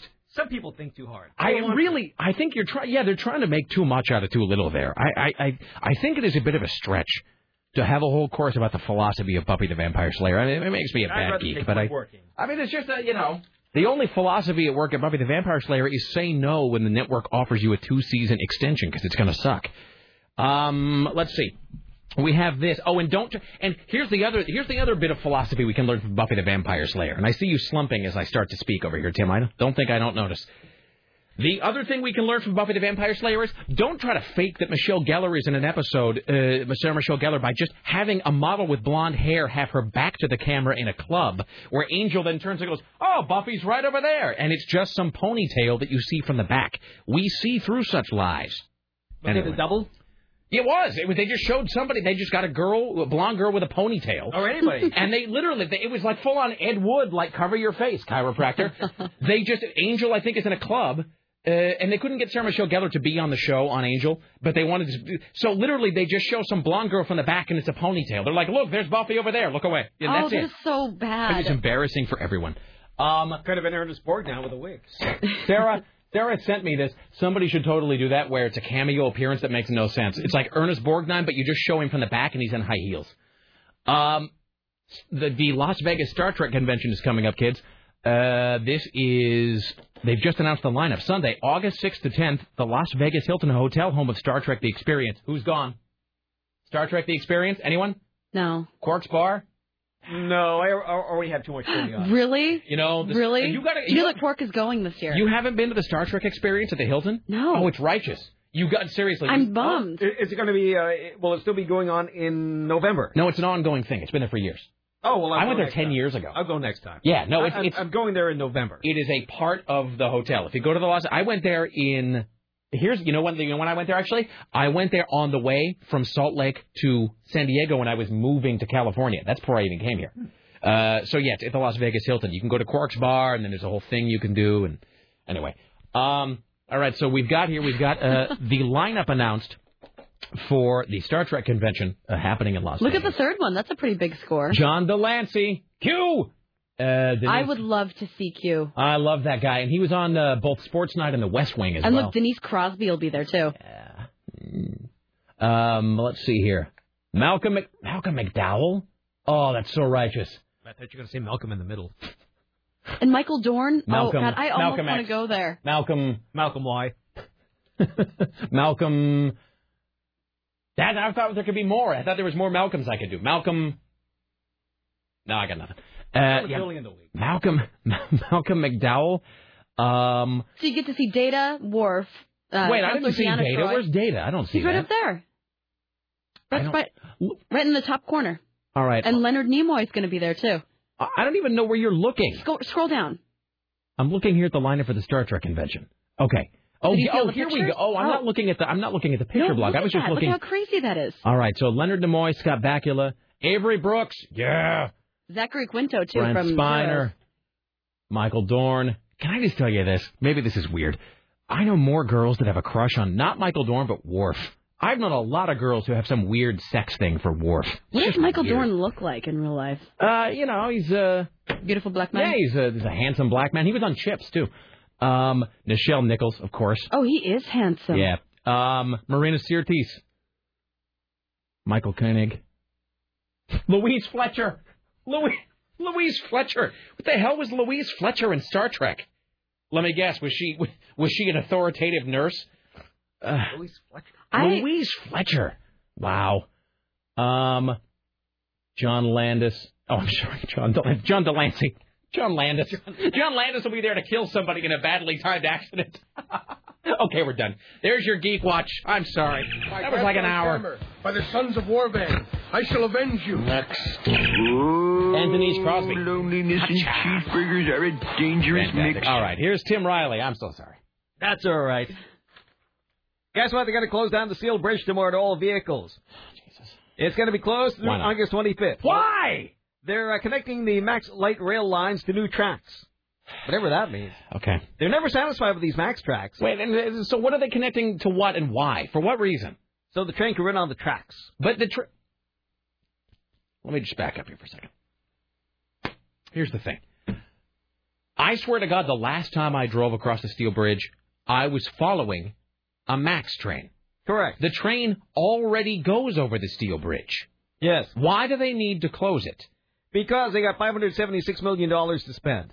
But it'll involve only the upper deck of the bridge used by Max and motor vehicles. The lower deck used by Amtrak trains, pedestrians, and cyclists will remain open. TriMet says walking across the bridge to reconnect the Max trains with the other side may be as fast as taking one of the shuttle buses. But do you see what I mean? Yeah. The Max already goes over the bridge. This is going to be a better Max. No one approved. Are they just taking Max tracks out and putting new ones in the place? I don't think so. Does anybody here know why they're closing? They're connecting it to new tracks. New tracks. Where are the new tracks going to go, do you suppose? Where the old tracks are. Okay. My brain hurts. Here's Tim Riley. Well, the old tracks weren't as good as the new tracks. They're improving things. I want everything to stop. All right. I won't mention it again. I just don't understand. The train already goes over the bridge. How much? I mean, the tracks either work or they don't. It seems like they already work now. I don't understand what they would need to do. They're trying to improve things to make things better for people. All right, okay. The third-grade teacher who taped a disobedient child to a chair last month will be disciplined but not fired. The type of action was taken against Jill Tomcat. It hasn't been disclosed. Details are confidential. She's placed on leave following the May 28th incident in which a 9-year-old boy was secured to a chair with masking tape after repeatedly refusing to stay seated. Well, it seems reasonable. The boy's unwillingness to sit had been a problem throughout the school year. The boy's mother, Becky Fail... Becky Fail. Mm-hmm. I'm sorry, Mr. Fail, will you please, Mr. Epic Fail, will you please come up here? She says she's satisfied with the decision, will not pursue legal action. We trusted that since Don got to hear all sides, we're doing the right thing. Don is the superintendent, apparently. Fail said her son will stay home for the remaining 4 days of school, but expects to send him back to the elementary school in the fall, and hopefully this time they'll sit down. Well, okay. Oh, by the way, somebody notes that I did, and this is true, that I did stand in line multiple times for Harry Potter books. Well spotted, sir. Oh, yeah, that was recently. Yeah, no, that's true. No, I forgot about that. All right, here's Tim Riley. Some Oregon hotels and businesses are hoping to entice you with a break on gas this summer. The Pacific Wreath Hotel in Gold Beach recently began giving guests gas certificates for $10 for a night's stay. $10, really? $10 whole dollars? That's what, 2 gallons now? Jesus. Maybe a little over 2 gallons? It's like when you were a kid and your mom would give you 50 cents and tell you to go play some video games, but bring back the change. Well, this is like something that the Tooth Fairy would look at. $10? $10. You told us recently what happened when you left your wife $10, didn't you? For gas? Oh, no, yeah. No, there was a tongue lashing. Yeah. Because I can be, you know, whatever. Just put down $10. And she, thanks so much, Dick. Yeah, she was not happy about that. Because they don't even move the needle, as they say. Yeah. Some national hotel chains include Choice Hotels, which operates the local Comfort Inn Suites, and Econo Lodge recently unveiled a gas card promotion for a number of its reward programs. So apparently you have to stay a number of times before they give you $2 off or something. I could give you $10. Hi, you're on the Rick Emerson Show. Hello. Hey. Hey. How are you doing today? What's up? Fine. Not much. So, hey, I was calling to see, are you going to go out and see Storm here in July out at the Gorge Games? Yeah, a bunch of people said that she's going to be at the Gorge, but I didn't hear about that. I don't know what that's for. What is the deal? What's the deal? Well, July 17th through the 20th, the Gorge Games is kicking off, and she's going to be playing Sunday night for the awards ceremony. What is the Gorge Games? What is the Gorge Games? Well, it's 10 action sports. They have, like, kiteboarding, windsurfing, kayaking, riverboarding, where these guys, like, drop off waterfalls head first. Sweet. And then she's going to be, Storm and the Balls will be playing there? Yeah, she's going to be playing Sunday night. Sunday night the what? Sunday night the 20th. Sunday, July 20th. All right, well, I'm sure she... 8 p.m. She's going to be dropping by the show at some point in the near future, so I'm sure we will talk to her about it then. Yeah? Are we going to get you out? You're going to come out and hang out and check it out? No. No? Why not? You're not the action sports guy? I'm just saying it to be difficult. I probably will. I just like saying no when people ask me to do things. Oh, why is that? Yes is always better. Okay. Why say no when yes feels so good, right? Mm-hmm. All right. It's kind of the... I mean, I can pretend that I'm kind of a real, like, action sports kind of a guy, but...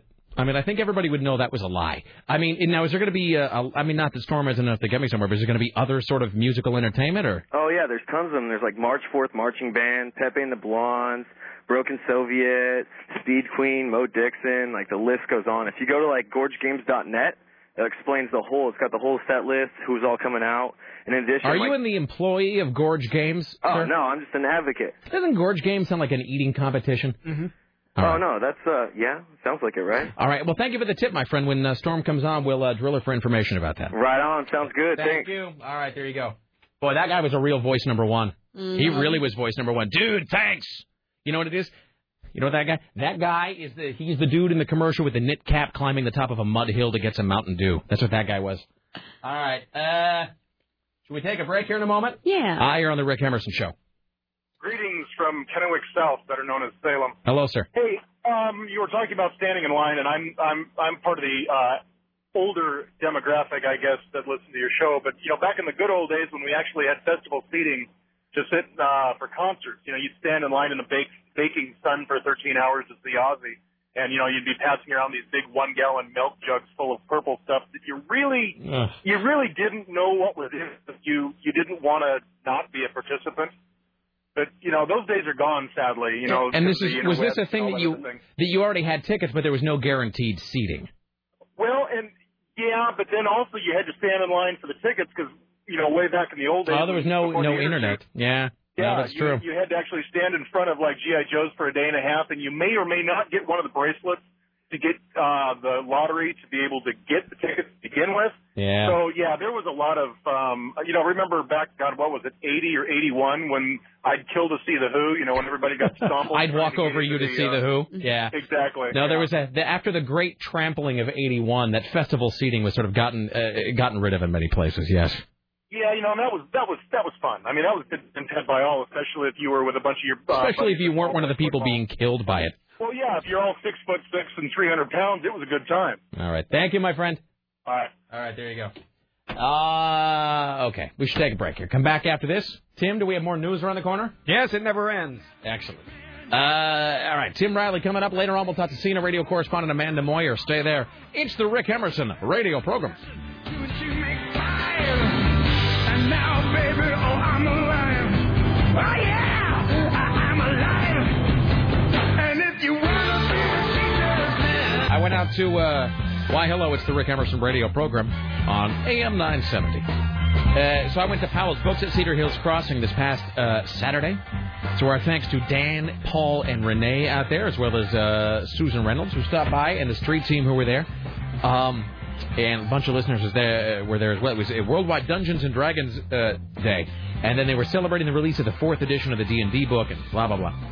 So it was great, though. I mean, it was just, and, you know, I say this with love, it was just Dorkville. I mean, just in the best possible way. Do you know what I mean? It's like when I went to the last Harry Potter book I went to. In fact, the last three Harry Potter book releases, I went to Powell's, and I think the two before that, for some reason, I was in Kennewick. I don't know, it's all very... Anyway, but just, like, in the best possible way, just Goonville. And it was just... and so Susan and I are sort of there, and we got there kind of early, and we're kind of hanging out, and it's saying, like, well, I wonder when the D&D thing's going to happen. And then you just sort of see these guys starting to... Guys and girls sort of filtering in from the various entrances. And, of course, it's June... you know, it's the middle, or at least the early part of the summer, and they're all wearing like floor-length black cloaks, like, you know, and it's like a shirt with like an airbrushing of like a wolf standing outside, and then they've got like a necklace that's a pewter dragon claw clutching a small crystal ball, and many of them wearing like multicolored glass, like sunglasses, like totally. Dark red or green, and occasionally wearing a lot of the gamers, they'll wear like the Australian outbacky type hat. A lot of those dudes. It was really great. And so they, and one of our listeners was there, and he won a large, I believe it was actually called a gargantuan purple dragon. So he won that, and it was a good time. And then they did this thing right at the end where once the books had gone on sale, and they did the giveaway and the whatever, they were letting people who hadn't played, because I think the 4th edition D&D book, it just came out. That was the day it was released, and so a lot of people hadn't played it yet. And so the deal was you could sort of get your first taste of the revised rules of Dungeons & Dragons, which I guess... involved a lot of rule modifications. I can't believe I'm talking about this as much. It involved a lot of rule modifications to make it more like Magic the Gathering. They sort of streamlined it. Anyway, so they had a bunch of tables going where they had these small sort of 45-minute Dungeons and Dragons games. So people could, you know, with a Powell's Dungeon Master could sort of, you know, try out the game and sort of see what was different about it. And I don't really play D&D. I mean, I don't play D&D. But what was fascinating was just to sort of stand there and just listen to the games happen. I mean, it really is... It is just fantastic. It's just a glorious, beautiful, nerdy thing. It's wonderful. And the As Heard on the Rick Emerson Show table of Powell's, I mean, those guys really, we got to give it to them. They really listen carefully out there. We mentioned something, I hate to say this because this makes us sound like we're egomaniacal, but we really have to be careful of our power here because everything we mention, even in passing, as a book, gets put on that table. So when you start like really giving the hard sell on something, make sure it's something you want other people to read, because every book we mention, just even it casually sort of gets, they get 10 copies of it and they put it right out there on the table. So in any event, but this coming Friday, Salman Rushdie. What time? Friday the 13th, Tim. Salman Rushdie. What could go wrong? I don't know the answer to that. Probably, I would presume in the afternoon, but you got to go. I would go if I was going to be in town. So how many times in your life you get to meet the world's most wanted author, Tim? Never. All right. Here's Tim Riley at the Ministry of Truth. So let's talk about Hillary Clinton because, well, we're not going to be hearing about it much longer, well, for a while. Hillary quit, well, kind of, over the weekend. Well, she did. Well, this isn't exactly the party I planned, but I sure like the company. That's very sad. She and Barack Obama began on different paths, and now they are joining forces together. Today, our paths have merged, and we're all heading toward the same destination, united and more ready than ever to win in November and to turn our country around because so much is at stake. You know, I think she's kind of doing a smart thing, though, by just talking as though she is the presumptive vice presidential candidate. I mean, it's... You know, I've said it many times, I'll say it again, the perception really does create reality, and I wonder if just by constantly saying, like, it's got to be me, of course it's me, how could it not be me, it's me, it's all me, totally me, no one but me, I wonder if it just puts so much pressure on him that if she just keeps talking that it's a foregone conclusion, he might just have to do it. Yeah. I mean... You know, there's that poll that, 54% of voting Democrats want her as the vice president. I mean, she comes with, and she brings to the table a lot of votes, a lot of money, a lot of political expertise. First, you really crack the whip and straighten out the health care situation. More so than anyone. I mean, don't screw it up twice. And here's the other, for people that don't think Hillary Clinton, and you're not going to disappear. No, I mean, and for people who don't think Hillary Clinton can somehow get the health care thing done because she didn't get it done last time, I would say this. Hillary Clinton, I would guess anybody with the last name Clinton, I think they really are score settlers. I think Hillary Clinton keeps a long list of people who have wronged her and people against whom she must bring unholy vengeance. And I think probably everybody that stood in the way of her health care reform last time is on that list. Yes. I mean, can you imagine? And that was, I mean, she was the first lady. Can you imagine if Hillary Clinton actually was the vice president? I mean, one heartbeat away from the presidency, exactly how much she could ram through. I do wonder. I think it all just comes down to whether the Democrats want to win. I mean, that's the thing, and no one loves losing like a Democrat. Democrats love failure.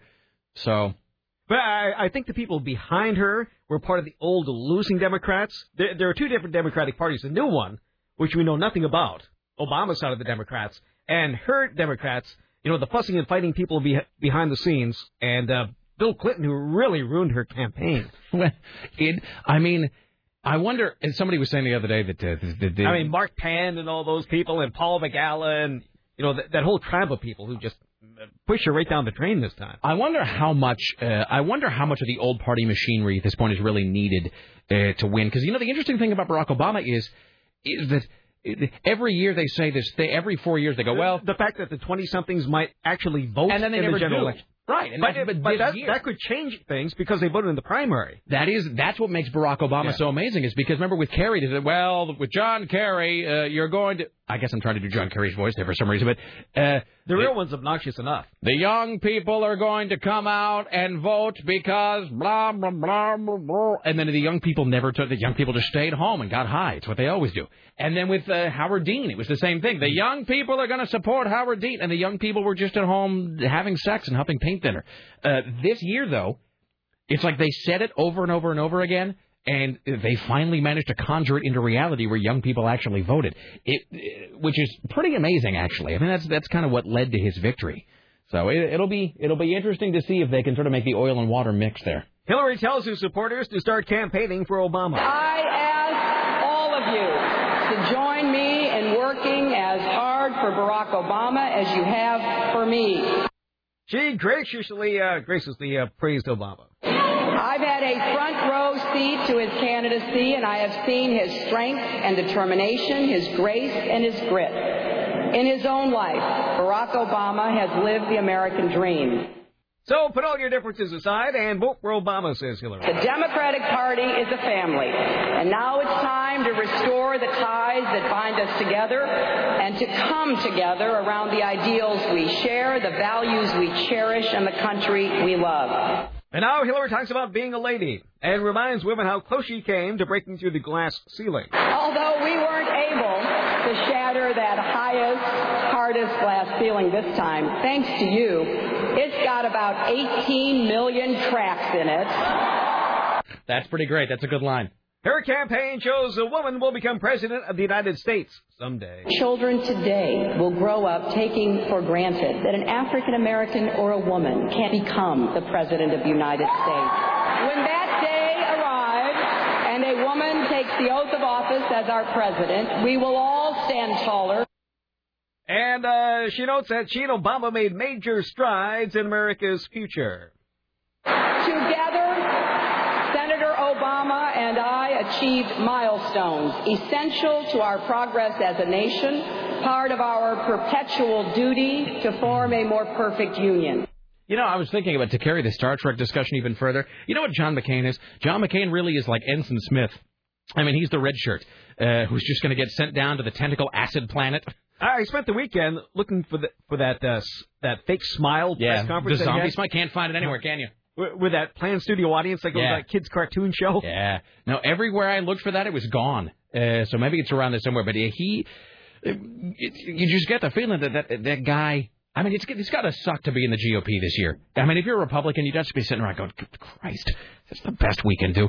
This really is, I would say for me, just my read on it, is that this year in the GOP is like it was being a Democrat in 2004. Yeah. Where you're looking at John Kerry, looking at this tree beard-looking bastard, saying to yourself, like, come on, this? We're supposed to win with this? And they have the worst bumper stickers. Who? Kerry and... oh, God, Edwards. And you still see them around. There's one on my locker in there, and I didn't put it on there. I can't remove it. Really? You should take it off. I can't figure out. I've tried. It's just stuck on there for life. You know, here's an interesting thing about radio stations. Are there razor blades around these radio stations anymore? No, there's nothing to cut. I mean, you know what Joe Cassavetti has in his production room here? He has a splicing block, but no razor blade. Hmm. You remember splicing blocks? And this isn't like $19.89. They were like $45. Yeah. I mean, what the hell was that about? I used to teach splicing way back when. Really? You had to teach splicing at the Learning Tree in California. Now, were you more of the angled cut? Yes, I'm the angled cut. The angled cut. For you. The angled cut is fine for all speeds. If you use the straight cut, make sure your speed is at 15. Yeah, because otherwise, bam. Yeah. And you hear the pop, and then occasionally it'll stretch. Nobody knows what we're talking about. Nah, but that's fine. You know what, Tim? This is a little inside the wheelhouse discussion here. What was I saying? Blah, blah, blah, Star Trek. Yeah, so, I mean, if you had to, do you ever want to stop those people that have the John Kerry, the Kerry Edwards bumper stickers and just say, look, take it off. Yeah. I mean, if for your children's sake, if nothing else, I mean, just for your own self-image, get that thing off your car. It looks wimpy. It does. I mean, that was really a low point in the Democratic Party, I think, the Kerry Edwards ticket. I mean, that was just a sad, empty time for everybody there. Yes. Who is this? Hello, sir, madam, as the case may be. You're on the Rick Emerson radio program. Don't disappoint your countrymen. Rick, how could I possibly disappoint my countrymen? Is this Chris Sneathan? Maybe. Hello, Chris Sneathan. How are you? I am fantastic. How are you? I am fantabulous. How's life? How are things? Are you calling to gloat some more? Are you calling to mock? Things are great. I'm calling to figure out what the heck you're talking about with Hillary being the presumptive vice presidential nominee. How did it work out when she was the presumptive presidential nominee in the Democrats? No, I mean, this is a conversation you and I were having a year ago. Democrats want to win. It's going to be Hillary's or nobody. And now you're saying this is the same thing about the vice president thing. I don't get it. That is a pretty good line you just had, by the way. So well done on that. Thank you. I don't know. Maybe it'll work. Maybe it won't. But I will. I will say this: that of any strategy that she could pick at this point, probably just acting as though it has to be her is probably the closest thing she has to a winning tack at this point. But it's the same thing that she's been doing for a year, and her problem is that she hasn't changed the tack at all on anything. She ran the same campaign at the end that she was running a year ago, where it was all about experience and it was all about, hey, I've been there and done that, and it didn't work, and she had innumerable times to change her message or change whatever, and she never has. I like the idea, though, that with just looking at it from sort of a gut sense point of view, I like looking at Barack and Hillary, though, and just seeing them as just the quintessential good and bad cops. Do you know what I mean? Sure. Just it's sort of like Bush and Cheney, how you can see Barack being the guy who just smiles and kind of chucks you on the shoulder, and then Hillary takes you out back and just eviscerates you.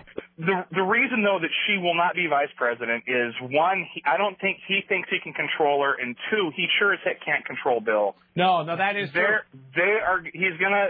She will have a role, but he's going to put a 9-foot-high cyclone fence around her and make sure that she can't do or say anything that remotely goes off of message. You know, if you had Hillary Clinton as your vice president, wouldn't you just be checking the brake lines on your car every single day? Oh, absolutely.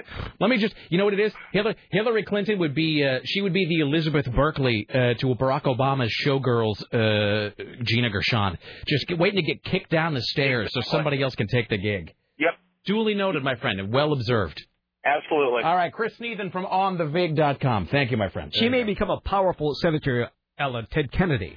Maybe. One of those. I do like the idea that she could just be the backroom bare-knuckle breaking your legs to get the confession, you know. But she'll do it. But I suppose that he does have a good point, though, in that would, I guess, work out poorly if you were Barack Obama. Because you would just... Maybe if she's not allowed in the White House. She can be the president, but only from a fortified bunker. She can't leave. You're listening to KCMD Portland. Hi, you're on the Rick Emerson Show. Amuse us.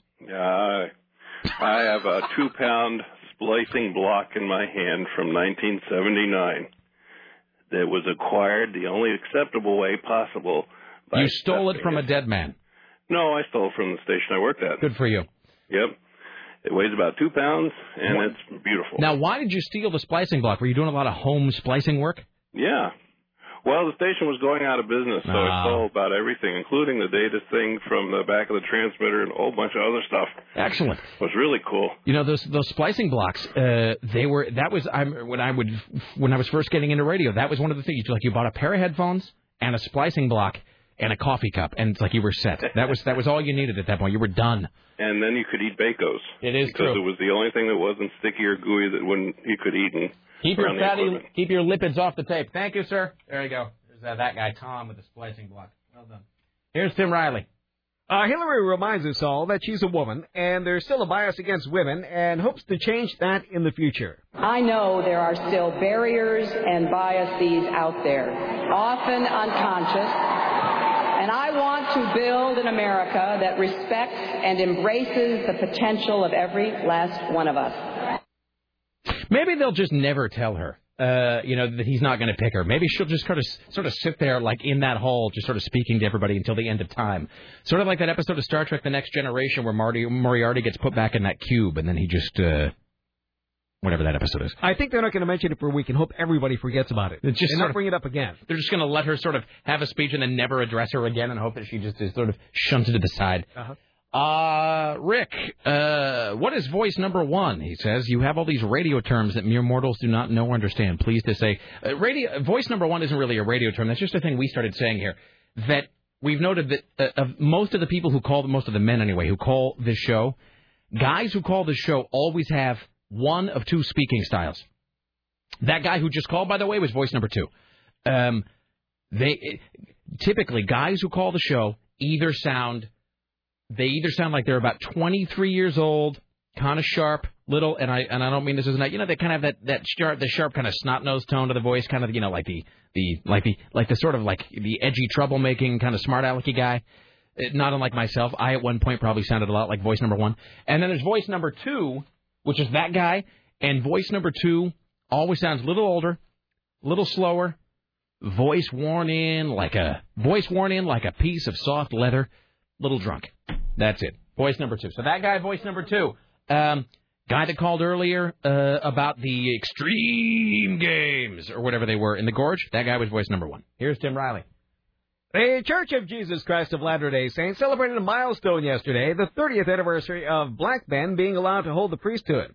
President Spencer W. Kimball received the revelation in 1978 and reversed a 130-year-old ban. Last night, a fireside chat was held at the Tabernacle. It featured speakers and a multicultural choir. The evening was marred by protesters.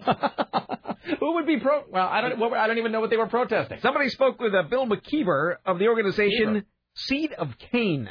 Let's see what if there's going to be forgiveness, we're calling on the church that they really should repent. The church wants their people to repent whenever they sin.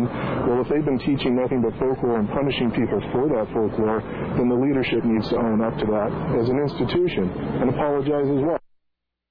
Now, this happened last night, so somebody had nothing to do on a Sunday night. Somebody's life was rather empty. I mean, the whole thing. I mean, it is the Mormon Church is just full of weirdness and strangeness and just chicanery. But I mean, get in line.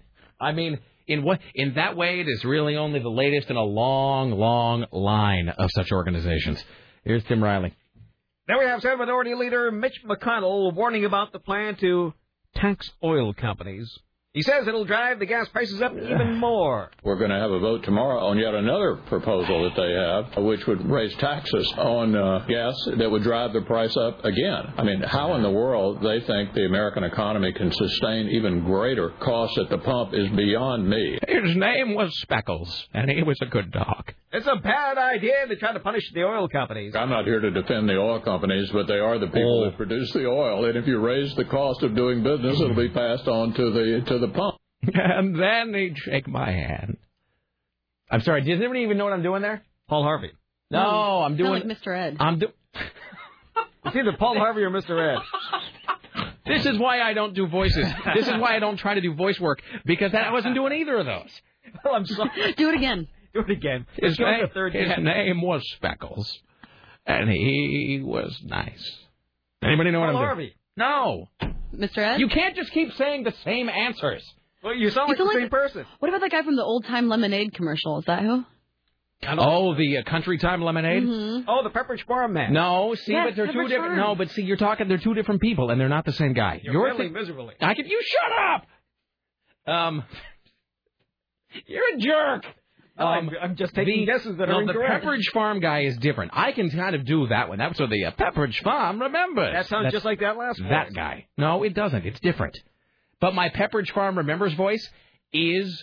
exactly the same as when I imitate Patrick Rochelle doing Newsman Tim Riley arrives for the night's big events. That doesn't sound anything like the Pepperidge Farm guy. Well, but anyway, the Country Time Lemonade guy is different. The Country Time Lemonade guy sounds a lot like this. Summer is here, and that means fishing holes and swimming, neutering the dog, or, you know, whatever it is. I mean, he just lists a bunch of things that summer apparently means. All right, well, please to be telling us what your voice means. Roller skating down at the rink and trying to get to third base. And Country Time Lemonade. So that's that guy. The voice I was doing just now that we're so completely off point as to just be indescribable, I was doing old Jimmy Stewart when he would go on The Tonight Show and read just those long, rambling poems about his dog. Oh, yeah, okay. See? There you go. Well, I know who it is after you described it. The voice doesn't really work if I have to describe it. You were constantly trying to do Jimmy Stewart. For years, you've been trying to perfect your... I can't really do it either. I can only kind of do that. I can only do that one. But Jimmy Stewart, when he was like 1,000 years old, he used to go on The Tonight Show, and he would take out these... It was kind of great and sad. He looked like a crazy incontinent guy from your neighborhood, but because he was a celebrity... Like, I think anybody else like that would have been locked up, but because he was a celebrity, they thought it was charming. Mm-hmm. So he'd come on the show, and he would take out these, like, folded-up pieces of paper that had been folded up into, like, 16, you know, like, tiny... Well, Johnny, I'm here to read a poem about my dog, Mitzi. Mitzi has a glossy coat. Mitzi likes to eat some oats. And then but he would just go on. Tim remembers. Yes. And it would just go on and on. Got to find and then it always ended with the dog dying. It always ended with, and then one day I had a frown. We had to go put Mitzi down. That is horrible. And then he would fold it up and everybody would cheer. And then that was it. I mean, and that's, you know, I'm sorry. So when Jimmy Stewart died, I really wanted, like, Dana Carvey or somebody to show up at the funeral and, like, and then one day Jimmy Stewart died, and, you know, read a poem. Did you hear about speaking of Jimmy Stewart, did you hear about one of the actors from It's a Wonderful Life dying? No. Yeah, the guy that played the younger version. Yeah. Here's Jimmy Stewart. Here we go. The title of it is Bo. That's the name of the dog. He never came to me when I would call unless I had a tennis ball. Or he felt like it. Am I lying? You are spot on. You could be Jimmy Stewart. Mostly, he didn't come at all. When he was young, he never learned to heel or sit or stay. He did things his way. Discipline was not his bag. How long is this clip? When you were with him... 4 minutes. He sure didn't drag.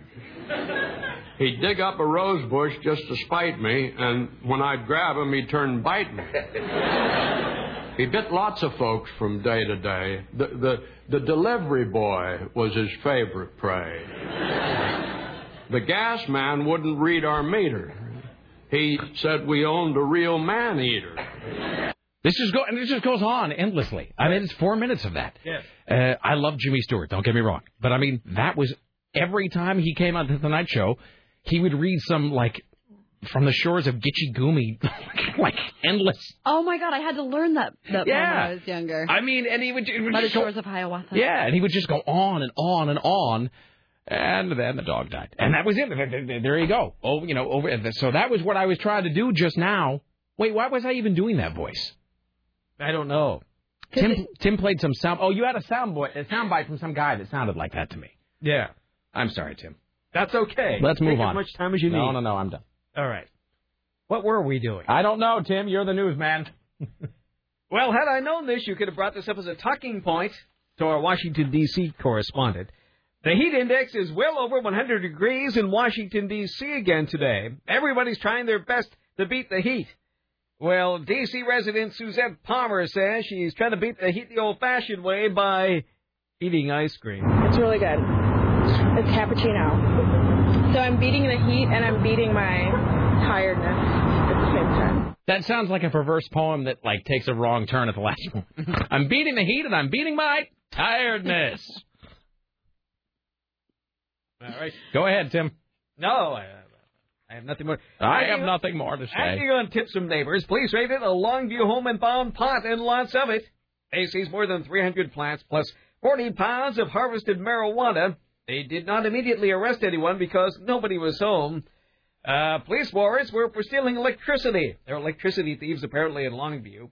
That search quickly widened when the plants, well, they found out that they used lots of expensive electricity. And, of course, it was easy to see. Police call it $1 million operation, possibly the biggest one Longview has ever seen. Officers were first alerted to the house by neighbors who reported suspicious activity and a strong odor of marijuana. Here's my thing. If I decided to become a drug dealer, which I will not because, of course, it's illegal. You'd be arrested on the first day. Are you saying I lack the organizational skills to deal narcotics, Tim? Yes. Some people are meant to do that. You are not. Well, that's probably true. And I think in some small way, because what we always say with criminals is that criminals are sort of motivated and even smart sometimes, but they lack the gene for self-preservation. They lack intelligence. Mm-hmm. And so criminals have a lot of motivation, a lot of get up and go, but they can never really tell when they shouldn't be doing something. That's, I think, what has kept me from becoming a drug dealer, Tim, in addition to the fact that it's illegal, is that I think I realized that I would do poorly at that. You do have location going for you. That is true. I have nice retail front property, Tim. But were I to become a drug dealer, which I would not because it's illegal and also I'd be bad at it. If you have a big acre of pot, that's not like a slap on the wrist. That's like they stick you right in the who's cow for that. Yeah. But an acre of pot, that's like that's intent to whatever, harvest and sell or whatever to distribute. So that's, they're going to put you in jail for like 40 years. So it seems to me that if one is going to pick a drug to sell, just theoretically speaking as a journalist, rather than selling pot, which takes up like a whole acre for which you could get 40 years, you just sell heroin, which you could also get 40 years for, but which takes up a very, very small space and is easier to hide. You know what I mean? Does heroin grow somewhere? No, I think you just buy it. Where does it come from? Originally. I don't know, a heroin tree? Well, I think it comes from a moral standpoint, too, because I know people in the past who have been drug dealers, and, a lot of people feel, people who do drugs, they feel like marijuana isn't really a drug. Right. They feel like it's kind of natural. Because, there's different people. There are, pot dealers, and then there are drug dealers. Right. And I think they feel like it's different things, so maybe that person, maybe to them it didn't seem like they were drug dealing. Well, that's true. Maybe, a moral standpoint. Maybe some people draw a line within themselves about that. So I just, I don't know. I think you, if you're dealing heroin, I think you know a guy who knows a guy or something. It's like I think it's like Amway. Like networking. Yeah, it's like Amway, but with guns. Oh. But it just seems like it takes up a much, that's a thing you could do out of your basement. Marijuana dealing, I think you need a whole, farm for that. I don't know. Maybe not. I'm lame. Hi, you're on the Rick Emerson Show. We'll talk to CNN radio correspondent Amanda Moyer here in just a few about gas prices, because they're high. Hello. Hi. Good day, Rick Emerson. This is Jeff. I'm on the 212 right now. Your voice number one. Thank you. All right. I'm calling today for people to perhaps reflect on the Saturday Night Live episode with Jan Hooks and Phil Hartman, where Phil Hartman played Barbara Bush and Jan Hooks played Nancy Reagan, and she wouldn't get out of the Oval Office. I do remember that. That was great. That was fantastic. She just keeps sitting there and Phil Hartman's like, okay, well, we'll be seeing you. And she's like, I'm not leaving. And Jan Hooks is like the house guest who won't leave, but she won't get out of the White House. Exactly that. Exactly. That's fantastic. There. You know what? You know who I saw today being interviewed was what's her name? First Lady Bush. Laura Bush. Oh, okay. And but the whole thing, I couldn't come up with it. And I just realized boy, she is just. It seems like both when you picture George Bush or his wife now.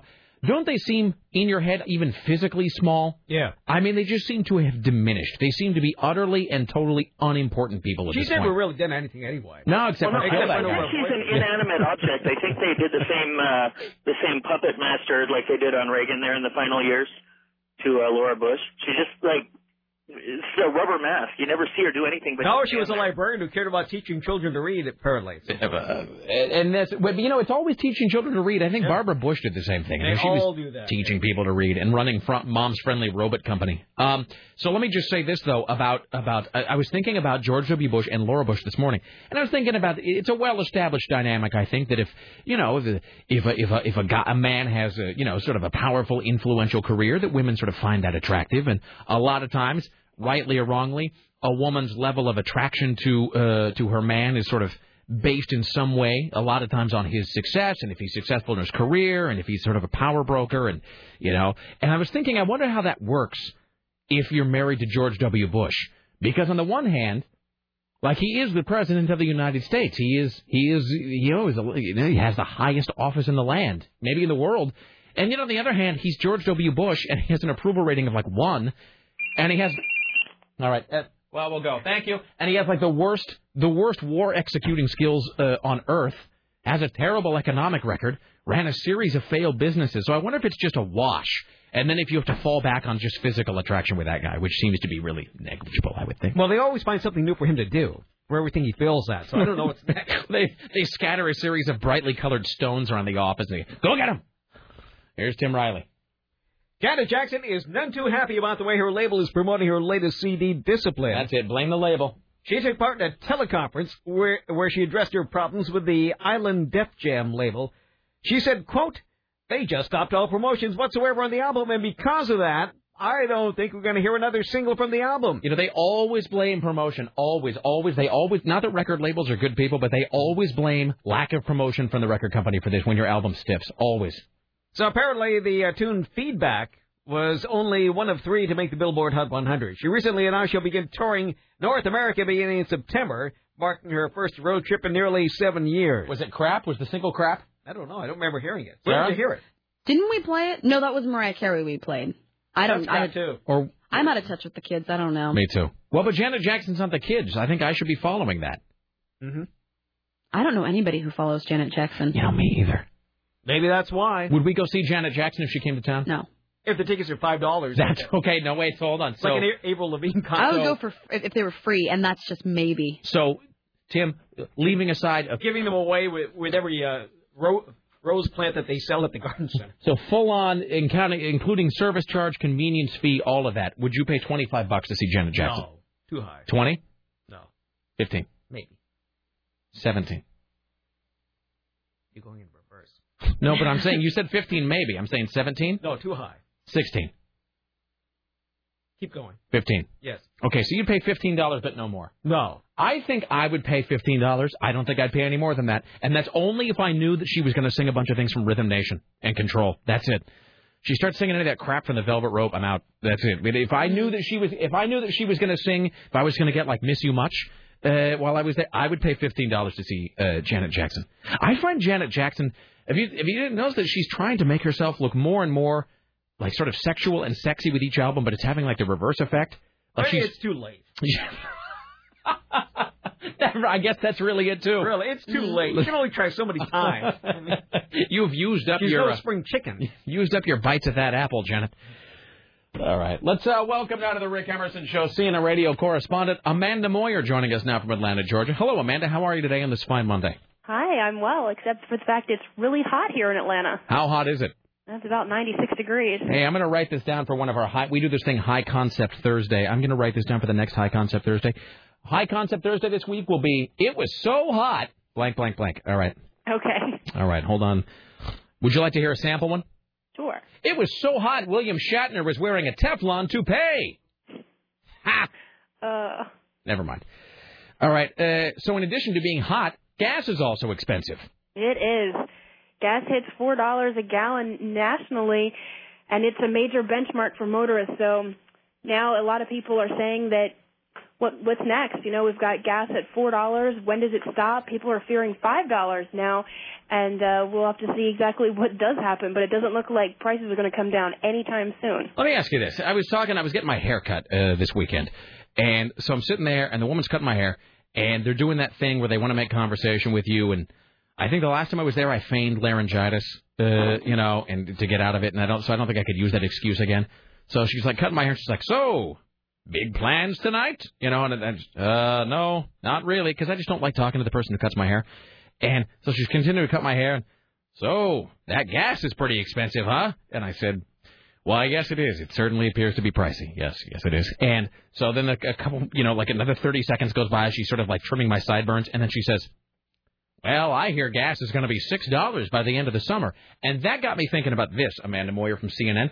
If everybody is just sort of saying that gas is going to be $6 by the end of the summer, A, where does that figure come from, or somebody just making it up? And B, if the oil companies all just sort of hear everybody saying, well, I guess it's going to be $6 by the end of the summer, does that just then give them permission to go ahead and do it? Well, the thing is that so much speculation is running rampant with people, analysts saying that we're going to have $5 and $6. I know Morgan Stanley came out on Friday and said that oil would hit $150 a barrel by July 4th, and that sent the crude oil prices skyrocketing. I think they were up about $16 on Friday, between Thursday and Friday, to settle at like $139. So that speculation does have an effect on the market. And, of course, you know, it's supply and demand. But you're right. If people are paying for it, then why would it come down? And we're hearing these numbers, and people are kind of panicking, and then it just becomes more rampant. So people need to just kind of calm down a little bit, I think. And that's what people are really saying at the pumps, too. They're upset. They're angry. They're frustrated. But I think a lot of people are still, they understand what's going on. Are you, I mean, it seems like everybody would just be buying stock in oil companies at this point, right? I mean, the thing, my wife of all people, my wife is in Utah right now. She calls, she's like, hey, we're way up in the stock market because I bought nothing but oil stocks or whatever. And so she sunk some money, into the oil companies. And so it seems like everybody's talking about the effect it has on the market, but really it's like everybody just goes and buys Exxon stock. It's kind of a wash. Well, I don't think not everyone can afford Exxon stock right now because I'm sure it's going up. But, that is true. Do you remember back in the 70s when there were these sort of conflagrations where some guy would go to buy gas and then the guy in front of him would have purchased the last gallon of gas and then there would just be fisticuffs? With price fixes and the long lines and all of that. Yeah, we're not going to see that, but definitely is much more expensive than it was back then. All right. Amanda Moyer, Atlanta, Georgia, always a pleasure. We'll talk to you very soon. Sounds good. There you go. That's the same thing I said to my wife, by the way. My wife called me and she's like, hey, so the oil stocks I bought are way up. And I said, oh, we're in the chips then. We're independently wealthy. How much do we make? She goes, about $45. And I said, well, what do you mean? She goes, well, I can only afford to buy 3 shares or whatever it is. Like, because that's exactly the thing she was just talking about. Like the oil stocks themselves are just so expensive that to even get them is like prohibitively costly at this point. So my wife bought I bought 3 shares of Mobil or whatever. All right. I got all these questions about oil, but I don't even know if this is the right place to do it. It's a Monday. That's kind of heavy. Yeah, what? You can call Lars Larson if you have any questions. It's not really about that. I guess here's my question, and maybe you know this, Tim. Because I was seeing this. I saw a bumper sticker the other day, and I think this is kind of relatable because this is one of those. Because the Portland is just filled with and everything's relatable. It's just depressing. It's not even this. This isn't. Well, that's true. See, that's why I'm not going to talk about it. Gas is so expensive. But this town is just filled with just sort of liberal hippies. I mean, we all know that. Yes. But I saw this bumper sticker the other day, and it was like, it was something about blah blah blah, war for oil, blah blah blah blah blah. And that's just one of those things you hear people talk about all the time. Well, I'm sick of us invading countries for oil. But I think that people say that, but it's not really true. Like, clearly we're not invading anybody for oil, or we would just be taking it. You know what I mean? Like when people say that we're going to war over oil, I don't think that's true, because we haven't taken any oil from anywhere. Well, we can't take it because, there are oil companies that it goes through before it comes here. Right. It's not like we're nationalizing somebody else's oil and taking it and bringing it back here. That's what I'm saying. So we're making it safe for oil companies to go in and take oil. No, but I thought Iraq owned all their own oil still. Isn't that the big thing they had the other day, that Iraq is like, they owned the oil to begin with? But I believe they had contracts with other companies for some of those oil fields way back when, including the old Soviet Union. Right. It's all very confusing to me because, well, no matter who owns it and who deals with it, they're not going to give you a break on it. Yeah, I think that was really my point, is like when they say that with the United States, we're just waging war so we can get oil. Well, clearly, either A, we're not really doing that, or B, we're just incompetent, because it seems like if we were really invading countries to get the oil, oil would be cheaper by now. Yeah. So oil isn't any cheaper, which means we're not controlling it, which means we're not really going to war for oil. Wait, so if we're taking the oil from them, how come theirs keeps getting cheaper and ours is more expensive? That's what I'm saying. Yeah, so, you're right. I mean, I'm not saying our country goes to war for the right reasons, but I'm saying I think that is a thing that a certain faction of the left just says automatically. No blood for oil. But I don't think that's the deal. I don't think we're giving blood for oil. I think we're giving blood for no real good cause at all, in my opinion. But right. It seems like if we were going to war to take oil, which sort of seems to be the constant canard of the left, that like we just would have done it. So anyway, I think that's a thing that people say or that people put on the back of their car because it seems like it's probably correct, but when you think about it, it doesn't really hold up. No. All right. Well, that's what I thought. Okay. I knew you were right, Tim. Here's Tim Riley at the Ministry of Truth. Here's a snuff watch. Here's your snuff. Really? Yeah. I don't even know who died. Oh. It's going to be a surprise to all of us.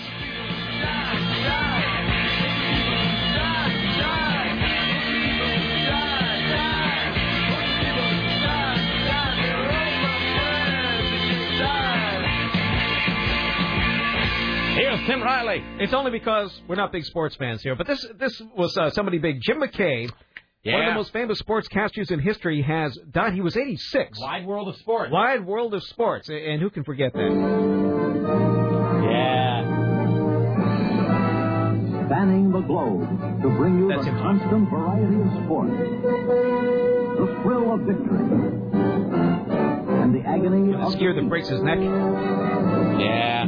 I can picture it even without seeing it. I know exactly what it looks like. Black and white film. Drama of athletic competition. This is ABC's Wide World of Sports. So that was on forever. Wow. I mean, is the Wide World of Sports still on? I don't know. Maybe it was somebody else. Maybe. How old was he? He was 86. Boy, good for him. That was on forever. Of course, the most memorable moment came in 1972 during the Summer Olympics in Munich. Yep. It was on the air when the Israelis being held hostage were killed, telling the audience that they were all gone. That was really spooky. It was. Have you seen that movie? I haven't. The documentary. I've seen the movie. What is it? 7 Days in September? Is that what it's called? Something like that. Wow. But I remember watching it live, and you could just see the shadows of these guys with the hoods on their heads. Oh, it's so creepy. Really, oh, it gives me chills even to think about it. It was really eerie. Oh. And that was like a live satellite picture in 1972. Black Wednesday or Black Monday or whatever the hell they were called. It was creepy. There's a great documentary for people who don't know all about that. And I believe it is called 7 Days in September. Michael Douglas is one of the producers of it. And it is sort of the definitive documentary about the terrorist attack at the 72 Olympic Games. And would you say that's probably one of the most, it gives me chills. I can't even think about it. See, now you remember that. Oh. It's eerie. I mean, it's one of the most recognizable images probably in all of telejournalism. And Jim McKay kept his cool through that whole thing because he hosted that for like endless hours after that. By satellite, and that's what he's best remembered for. And that was I'm trying to remember how it all played out. How at the end they were lifting off in a helicopter, but one of the terrorists threw a hand grenade inside, and then they were dead. And then he had that famous line that they're all gone. They're all gone. Wow, boy, what a weird. Goddamn, humans are just effed. They really are. We're just a fundamentally flawed, just degenerative species in so many ways. But, yeah, I'm picturing that I think, and maybe I'm wrong about this, were all the terrorists killed?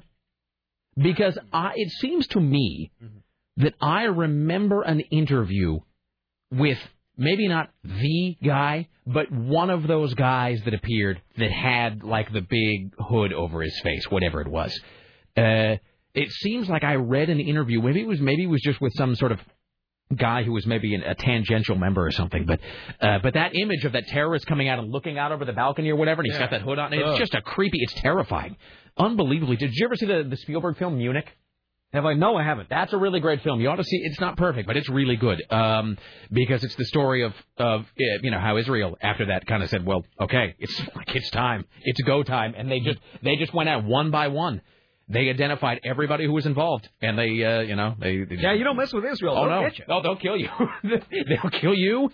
They'll kill your friends. They'll kill your family. They'll kill people who owed your parents money, and then they'll burn down your country. And rightly so, I might add. Yeah. So, yeah, you know. And we wouldn't put up with that here. Oh, God. No, I mean, it's. But they put up with it constantly. Well, I would say that is probably an outgrowth of spending most of your time in human history with everybody around you trying to kill you. Mm-hmm. That I think eventually you get to a point where you're like, no, I think we're going to take care of trouble right at the root. Jesus. All right. Oh, so one last thing in the stuff watch. The actor who played young George Bailey and It's a Wonderful Life is that his name was Bob Anderson. He played the younger Jimmy Stewart in the movie. Is that the kid who crashes through the ice? Yeah. Mm-hmm. Trying to save his brother. Yes. And Harry wasn't there to save them because you weren't there to save Harry. Exactly. Or whatever. Well, you sound just like Jimmy Stewart. You shut up! That was not Jimmy Stewart. That was Clarence the Angel. I'm sorry. I was doing supportive. Clarence the Angel right there. That was not Clarence. That was Jimmy Stewart. That was Jimmy Stewart as Clarence the Angel. Rick Emerson is Jimmy Stewart as Clarence the Angel. Wait, what was Clarence? Say it again. Clarence is the guy. I know who Clarence is, but really? Yeah, really. Would you like to know? Okay, it's in the scene, you bunch of bastards, where, blah, blah, blah. You know, he's got to show Jimmy Stewart, show George Bailey, why he has to live and whatever. And so they show the gravestone, the tombstone where Harry Bailey, Jimmy Stewart's older brother, or younger brother, whatever he is, his brother is dead. And he's showing him the tombstone, and it says, like, Harry Bailey, like, 1850 to 1904 or whatever, or whenever he died. And Jimmy Stewart says, oh, that's not true. He was decorated for Valerie. He saved 500 men on the Indianapolis or whatever. And Clarence the Angel says, everybody on the Indianapolis died, George. Harry wasn't really there. You're really saying that those are two separate voices? Whatever it is. It's like this episode of Family Guy when Brian was talking to Lois's mom, and obviously the same guy doing the voices. He's like, they all say that we sound the same. I don't know how we sound the same. That's funny. Like, anyway, you're really pretending those are two different people. Harry wasn't there to save them because you weren't there to save Harry, is what Clarence says. Clarence isn't high pitched. She's a little lower. What does Harry sound like, or Clarence sound like in It's Wonderful Life? Now I can't even remember. Because all I remember is that beginning where there's the blinking stars. It goes, he's thinking about throwing away his most precious gift. And then Clarence says, oh, my, his life. I've only an hour to dress. What are they wearing now? Why do I know all the lines from that movie? Jesus, I'm a waste. I'm a wasted human being.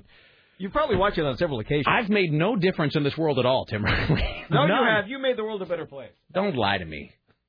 No, I can see through that. I've made the world a better place. Don't toy with me. All right, you haven't. There's your snuff watch for on the Rick Emerson radio program. I can separate the wheat from the lie. Do we have the sound?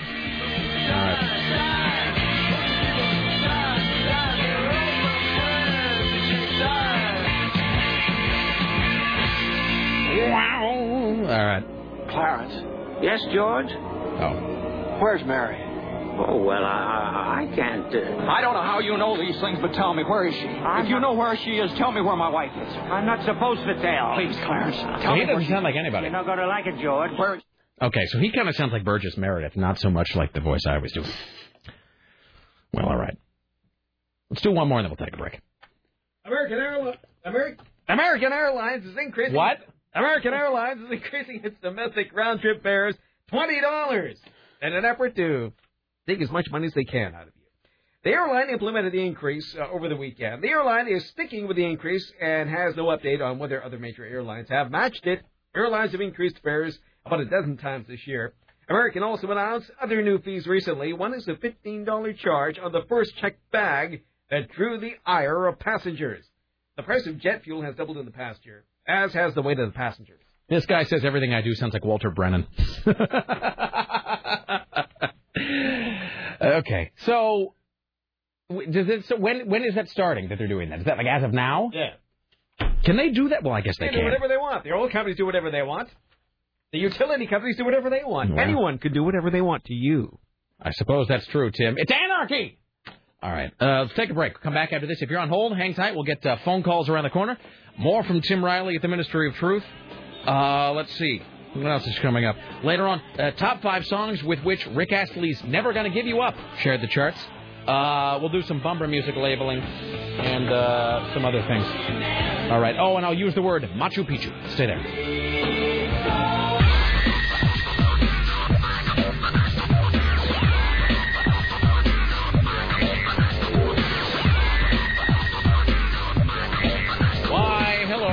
It's the Rick Emerson radio program. It's 503-733-2970.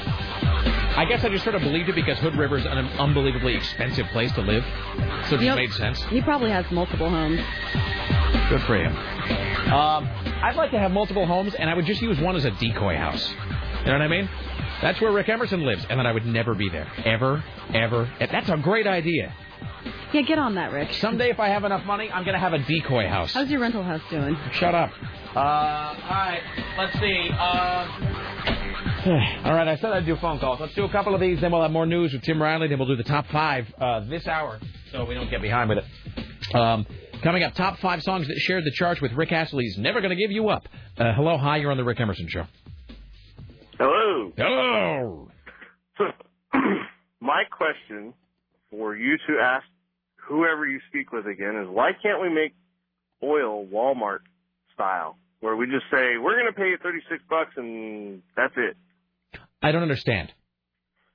What is your, what, Walmart has the buying power to make their prices what they want, correct? Because they are a large retailer, therefore they can set the price with the wholesaler because they move so much of the goods. Correct. So you're saying, why can't we say to OPEC or other oil exporting conglomerates, we use most of your oil, we're going to tell you how much to whatever? Yeah. Tim? That's a good idea. All right, we'll pass it along, sir. We have no answer. All right, thank you. Bye. All right, bye. I know there's probably some logical explanation as to why that can't be done, but I can't really come up with it off the top of my head. Well, I don't think the big oil companies are going to sell to Walmart. No. They really should, though. All right. Hi, you're on the Rick Emerson Show, sir or madam, as the case may be. Hey, Rick, this is Benjamin. Hello, sir. How can I help you? I would like to direct your attention to an email I sent you, excuse me, yesterday at about 1 o'clock. And while you're looking that up, if you would, the email was about anagrams. You've done them for Rick Emerson, Sarah Dillon, Tim Riley, but you hadn't done anagrams for Richie Bristol yet. Oh, God. Please tell me that they're not horrifying or sexual. Some of them are. Some of them are not safe for work, so be careful. But some of the best ones actually aren't. So out of 4,592 anagrams that popped up on this generator, I just kind of picked out the best ones and sent them to you. All right. I'll search through and look for it, my friend. All right. Thanks. Thank you, sir. All right. There you go. Speaking of Richie, we'll... For better or worse, we'll talk to Richie a little bit later on. Let's see here. Here's Tim Riley at the Ministry of Truth. And now, from the Ministry of Truth, this is Tim Riley. She may have been Wonder Woman, but she can bring a dead man back to life. The actress who played Wonder Woman in the 1970s said she didn't do anything extraordinary when she discovered the body floating in the Potomac River in Washington. She tells the Washington Post she was alone in her boat when she saw a body floating by. She says she didn't have a cell phone, so she yelled at some fishermen and asked them to call police. She waited until rescuers came and directed them to the dead floating body. So there's nothing more she could have done. By the way, I should note you went the entire story without actually using her name at any point. Linda Carter. Wonder Woman. That's what I've noticed. It was sort of a generational litmus test. Because if you're sort of that, if you're down with pop culture, you will know about whom we speak. Doesn't she know those contact lens commercials now? Isn't that her thing? I don't know. I don't watch commercials. I mean, I think that's the. I think she does. It's like 1-800-CONTACTS or I don't know, someplace it sends contact crap to you in the mail or whatever. But I think that's she is from that era where you just had to have the one-hit TV show and you could just milk that for the rest of your life. Uh-huh. So good for her. I bet she's still beautiful too. And even if she's not, I don't want to know differently. Anne Heche's 5-year marriage to Coleman LaFoon is over. Coleman LaFoon is over. You know their kid is named Homer, right? Mm-hmm. Homer LaFoon. A judge ruled that Heche must pay $275,000 to her ex-husband, along with monthly child support payments of $3,700 for the care of their 6-year-old son, Homer LaFoon. Let's get that kid some beating right now. Wow. Heche will also have to pay 75% of Homer's private school tuition. The couple agreed to split the cost. Heche is 39, LaFoon is 34. They were married September 1st, 2001. He filed for divorce. Heche starred in TV's Men and Trees. She and LaFoon, a cameraman, met while working on a documentary about Ellen DeGeneres, with whom Heche... Are you kidding me? Oh, that's tacky. I didn't know that. Oh, yeah, she is tacky. She's just gross. I don't find anything appealing about her. The cows come home to roost this time because she has to pay $275,000. Well, where would Anne Heche even get that kind of money? I don't know. I mean, what is the last thing Anne Heche was in that anybody watched? Anybody? I haven't watched Anne Heche in anything. I've never seen her in anything. You've seen her in Wag the Dog. I haven't seen Wag the Dog. What? No. Oh, you shame all of us, Sarah Dillon. That's a fine film. I haven't. Don't feel bad. Really? Oh, God, I think I saw like 5 minutes and 40 days and 40 nights or whatever that movie was. No, that's different. With Harrison Ford. Wasn't that her? No. The 40 days and 40 nights is Josh Hartnett. Oh. He can't have sex for a month. Or he has to go 40 days without sex. That's Josh. I don't think... Insert joke about Anne Heche and Josh Hartnett not having sex. So, no, you, I, I'm not passing judgment. It really surprises me that you haven't seen Wag the Dog. I'm very busy all the time. I'm just saying Wag the Dog is a movie that ought to be seen. It's just the darkest, meanest political comedy, but hilarious, but really, really funny. And is that like Julia Stiles? And is that what am I thinking of? I don't know. It's Dustin Hoffman, Robert De Niro, Anne Heche, Woody Harrelson is in it. Wag the Dog is a really brilliant political comedy. Really, it's. Do you know the general gist of it? No. The president, who I think is William H. Macy, the president gets caught in a compromising position with a Girl Scout. So to distract the people from it, they hire a Hollywood producer to create an entirely fictitious war. Like, it doesn't, like, just using Hollywood special effects. They create an entirely fictitious war that's not even really happening anywhere, and they put it on TV and try to peddle it to the American people as though it's a... So Dustin Hoffman is basically like a Francis Ford Coppola. He's like a Hollywood director. And the president's like fixers, he's spin people, hire him secretly to create a completely non-existent war for the news. Awesome. To distract from a sex scandal. It's brilliant. It's so dark and funny and hideous and mean and hilarious. It's you got to see it. David Mamet wrote it. Anne Heche is really good in that. Mouth Like a Sailor, because it's a David Mamet film. But I can't remember the last thing other than Wag the Dog that I saw her in. But, well, whatever. Anyway, so my question is, $275,000. I don't even know where you would get that kind of money if you're the person who's not acting in it. Oh, she was in Return to Paradise with Vince Vaughn, too. I forgot about that. All right. Well, in any event. I don't know, but... Sucks to be you, Anne Heche. If other people find her just off-putting or not. I never found her attractive at all, ever. And I found her not only unattractive, but I found her off-putting is the word. You know who else is like that? Taya Leone. I find Taya Leone really strangely repellent. She just seems like a C. She just seems like an absolute C for reasons that I can't really define. And by the way, can I say right now that I knew Anne Heche was crazy from the very first day she came on the scene. I knew Anne Heche was nutty. You know what's great? Have we all seen Bowfinger? Yes. Eddie Murphy, Steve Martin? No. A great Hollywood sort of comedy you got to see because Heather Graham steered away from like political comedies. It's not. No, that's not a political comedy. No. It's a Hollywood. It's a satire about the movie making industry. Okay. Steve Martin dated Anne Heche. Steve Martin was the one that she dumped for Ellen. So she was with Steve Martin, dumped him to become a lesbian or whatever. So if you watch Bowfinger, there is a character that Heather Graham plays who is very Heather Graham plays a character who is very clearly supposed to be Anne Heche, and B, there is a religion that is very obviously supposed to be Scientology, and they both get just shafted. I think Heather Graham's one of the most fabulous people ever. Doesn't she seem like she'd be nice? She does, and hot. You ought to see Bowfinger though; it's pretty great, and it's one of the rare Eddie Murphy films of the last 20 years that doesn't suck. Here's Tim Riley. Speaking of movies, on tonight the world premiere on HBO of Roman Polanski, Wanted and Desired. Yeah. So that, and immediately after that is V for Vendetta, so you can't miss.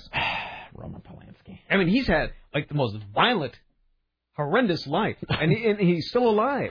I suppose he's only still alive because he doesn't set foot in the United States, I suppose.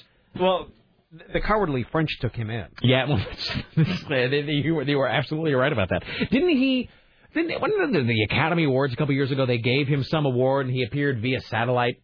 Like, I cannot be in America because they will kill me, but hello. And they flew it off Federal Express or something. But everybody gave him a standing ovation, which is... He's just one of those guys, though. Roman Polanski is one of those guys where you got to separate the stuff from the stuff, you know? You got to separate the art from the artist, because clearly he's, on many levels, just such a repellent and horrible human being. Oh, yeah. I mean, it's just...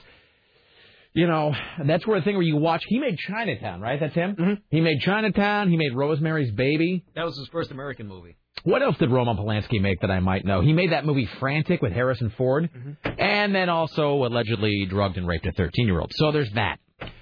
So it's a bit of a mixed bag with him. But yeah, so then he immediately ran to Paris or wherever, where of course they love guys like that, and so he just. But that's the thing is like every time he wins one of these awards or every time he's like nominated for something, he can't come to America to get it because there's a standing warrant for his arrest. Because if he ever sets foot in America, they're just going to grab that guy and stick him in the deepest, darkest hole for like 50 years. All right, well, in any event, so the movie Ben. And you know what? Because I got rid of HBO, I still haven't seen that movie Recount, the Florida election movie with Kevin Spacey, which is supposed to be really good. So I'm, like, way behind on my HBO viewing. Well, I get finagled into HBO because they offer me HBO if I sign this thing to spend $1.70 more a month for my service, which I had to sign for 2 years because I was afraid it was going to go up again. It was so cheap you couldn't afford not to do it. $1.70 a month? Certainly not. That's like one of those. That's like when you try to unsubscribe from a magazine or something, or used to back when we all subscribed to magazines, and you would try to cancel it, and at a certain point it seemed like they were on the verge of paying you to continue to subscribe. No, look, I'm done reading People magazine. Well, look, we will give it to you for just 1 cent an issue, plus we'll come to your house and give you a rubdown. And you're just like, I'm done. I don't want to read anymore. Okay, how about this? We will pay for your daughter's college education, and we'll give you a car.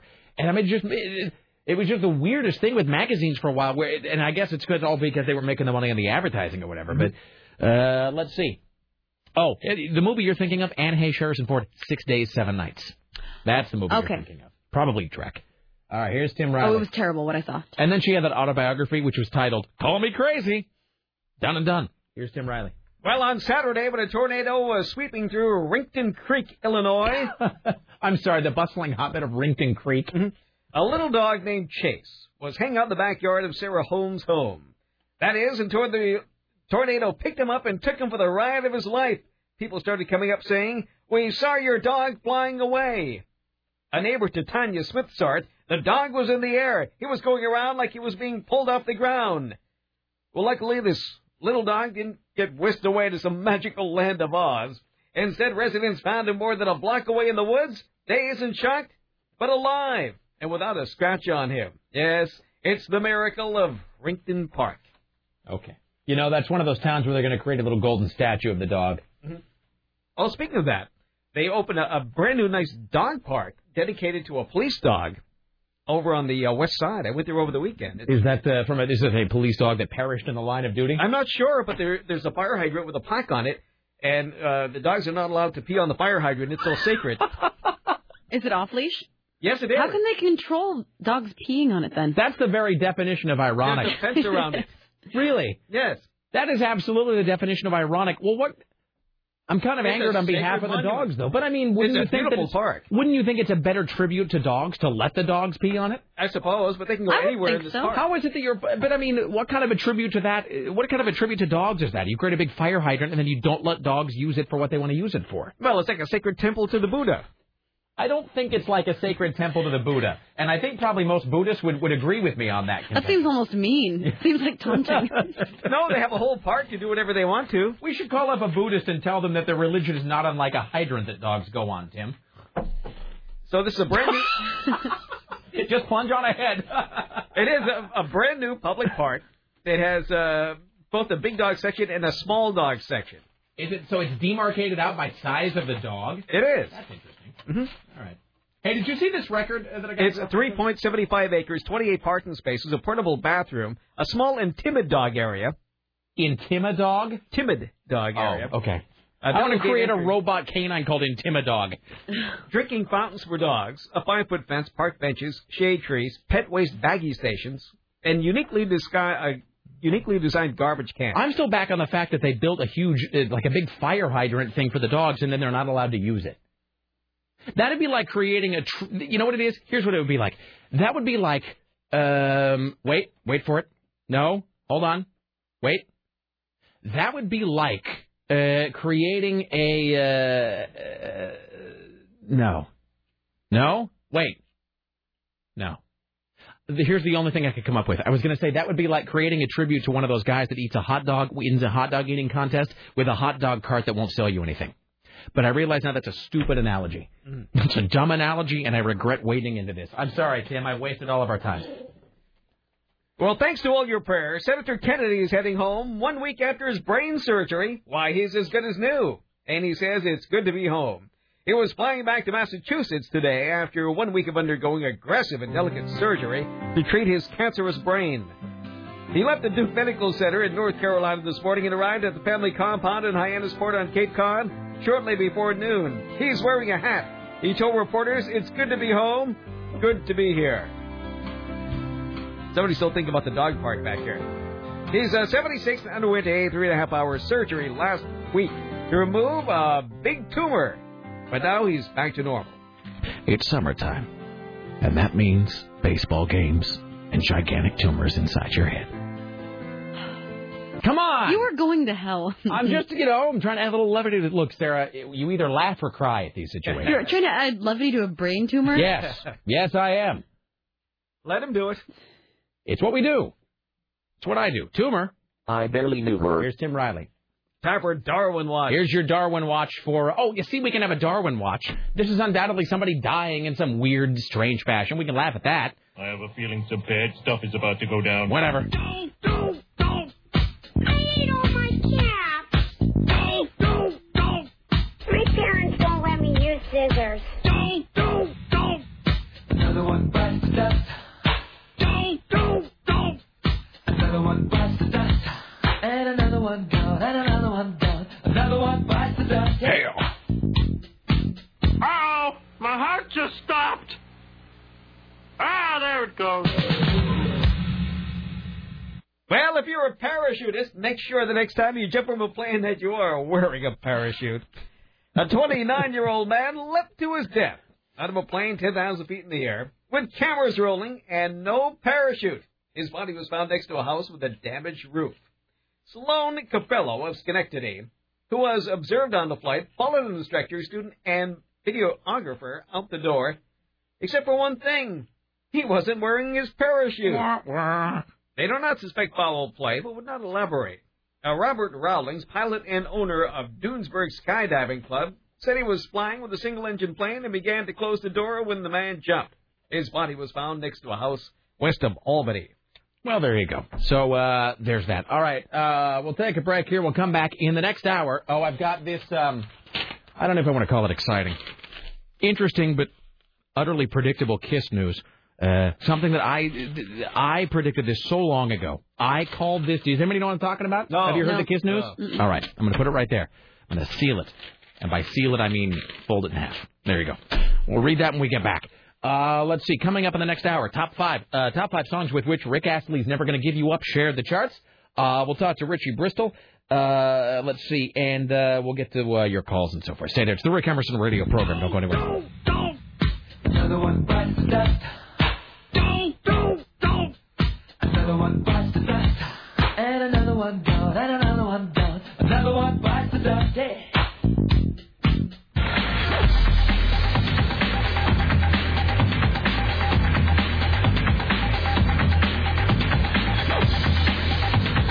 We distinguish ourselves by not doing it then.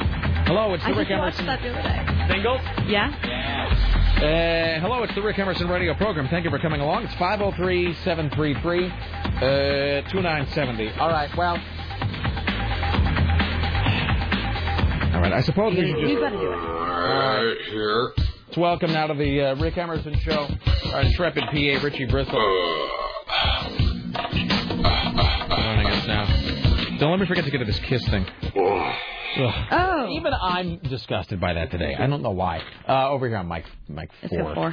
Four. Mike 3 has got some weird. There's like a gating issue or something. Well, actually, I'm sure to make everybody else like suffer as guinea pigs. Do me a favor. Talk on Mike 3 for a second. I want to see if the gating issue's been fixed. Hello? Don't.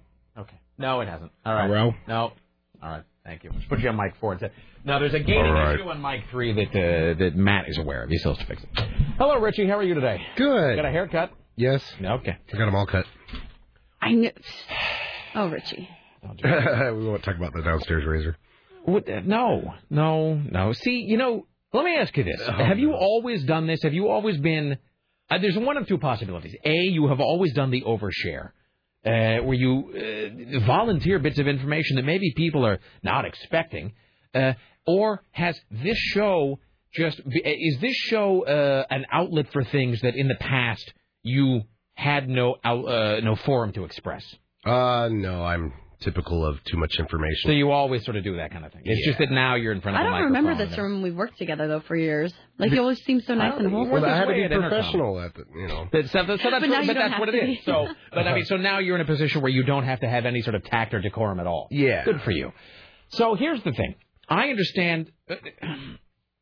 Uh-oh. Sarah, well, no, it's just that Sarah mentioned this real casually on Friday, sort of at the end of the show, sort of in passing, and we didn't really have time to talk about it, except to say that for those who sort of came in late, so Richie, last Wednesday had biblical knowledge of, had relations with some poor sap of a woman, and then came in the next day and was talking about it, but then you kept going on about how we weren't allowed to know who it was, which is fine, and I would say for the record, I respect that.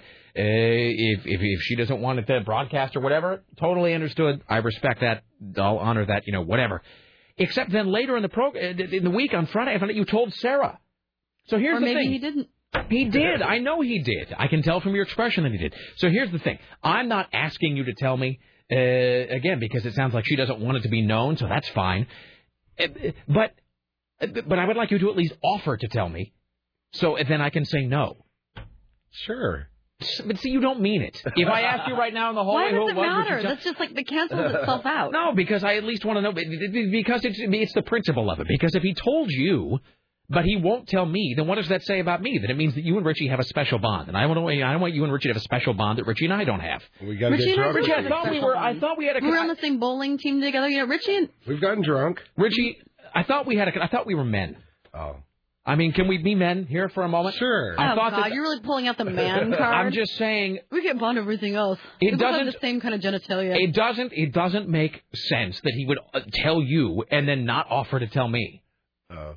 Let me ask you this. You get disgusted easy, though. Please. Wait, what does that mean? Is that somebody who I would not find desirable? No, not like that. But start shaking your head. No, you'd find this person desirable. Let me ask you some qualifying questions. And again, I'm not asking you to tell me who it is. I'm just. First of all, let me just go back to this. I'm not asking you to tell me who it is, but it would be nice if you told me that you would tell me. I would. But you're lying. I know you wouldn't. So that's fine. All right. So is this, when you're saying it's a person that I would find desirable, is it a person that I would find desirable or a person that I do find desirable? Sarah, don't look away. Don't avert your gaze. Look over here. Or did. Look at Oops. Yes, it's someone you find desirable. All right. Really? Really, truly? Mm-hmm. Mm-hmm. Wait.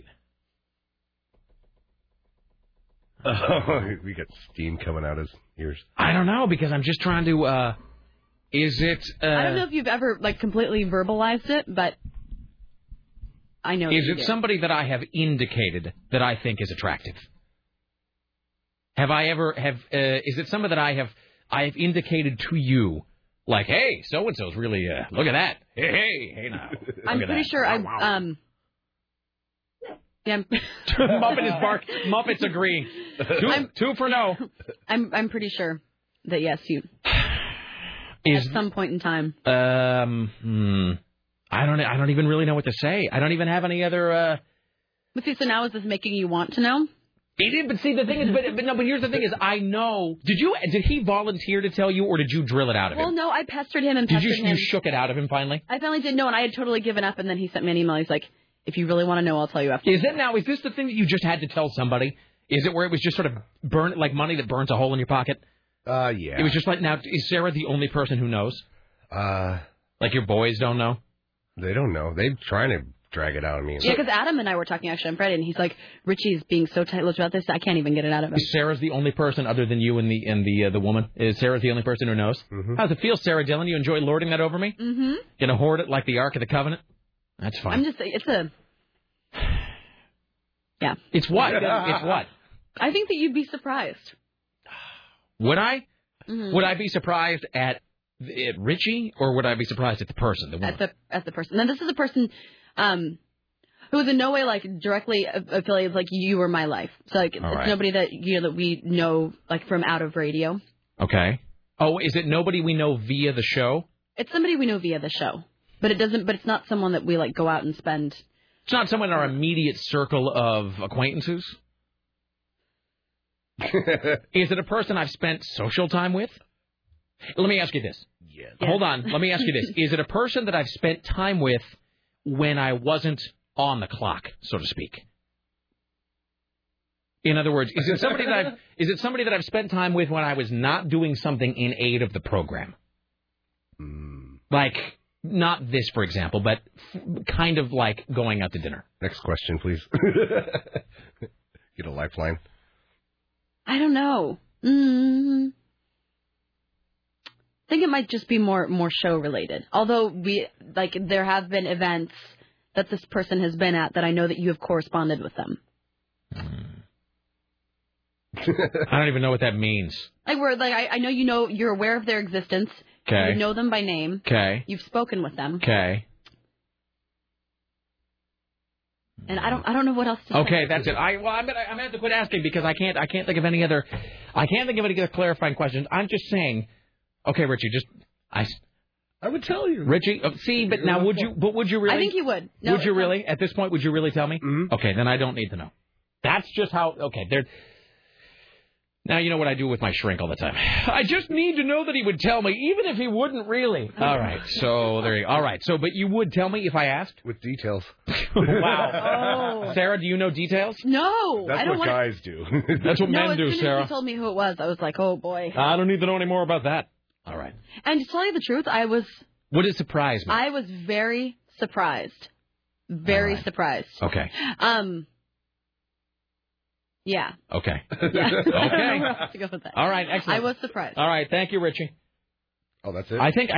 I can't think of anything else. And we're not going to talk about the responses to your sex toys. No, dude. So isn't that illegal? Wait, hold on. Come back for just a second. Just real quickly. I got a phone number. Okay, but didn't we determine that it's actually a violation of Craigslist terms of service, which I didn't know, for you to be selling sex toys? I guess so. I didn't read the...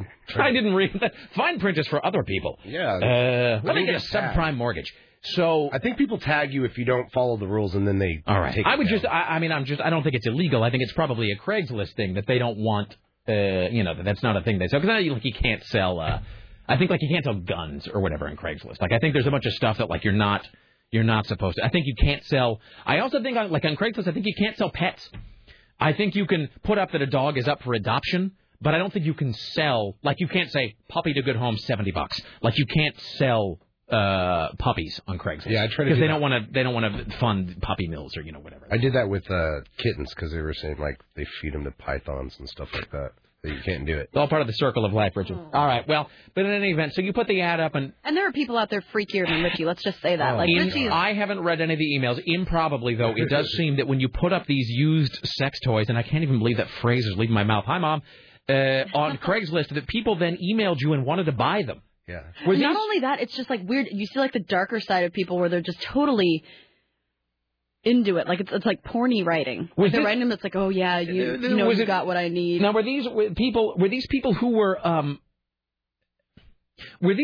were interested despite the fact that the toys had been used, or because of the fact that they had been used? One of them was specific on the fact that how it was used. They wanted to know exactly in what manner. One of them was specific. One of them wanted to pick up the toys from Richie while doing something to him.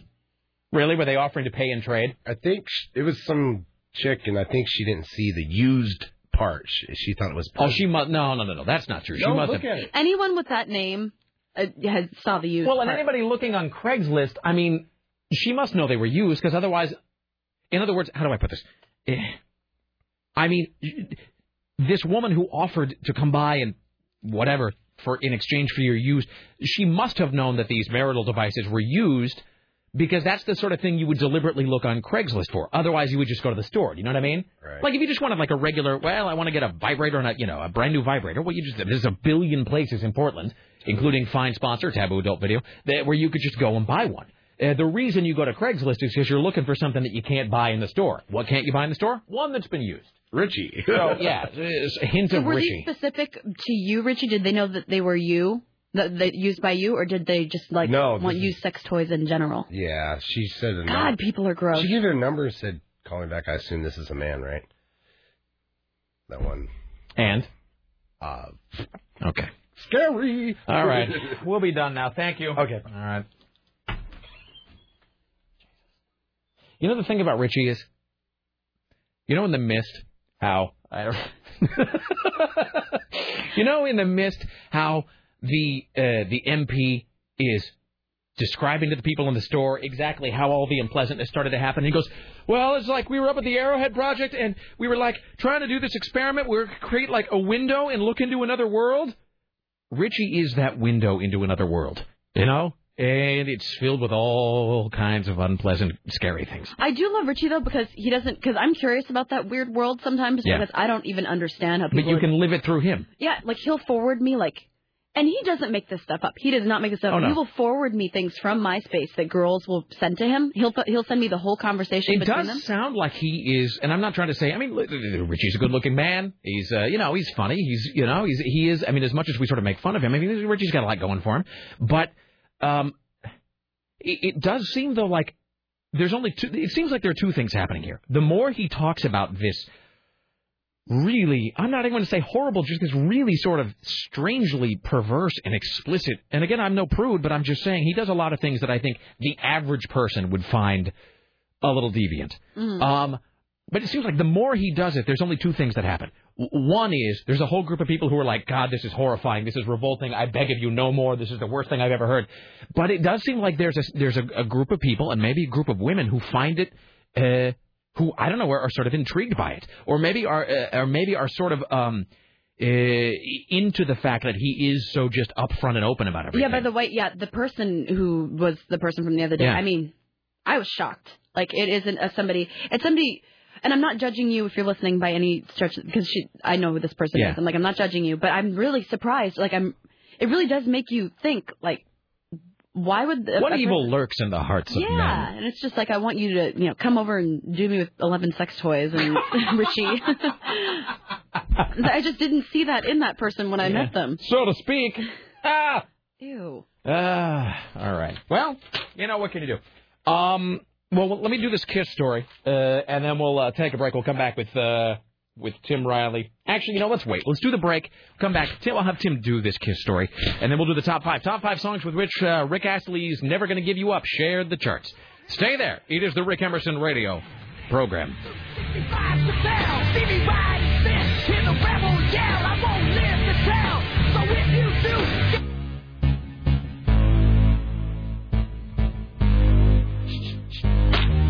Why, hello, it's the Rick Emerson Radio program. This email says, subject line here, cancer can be funny.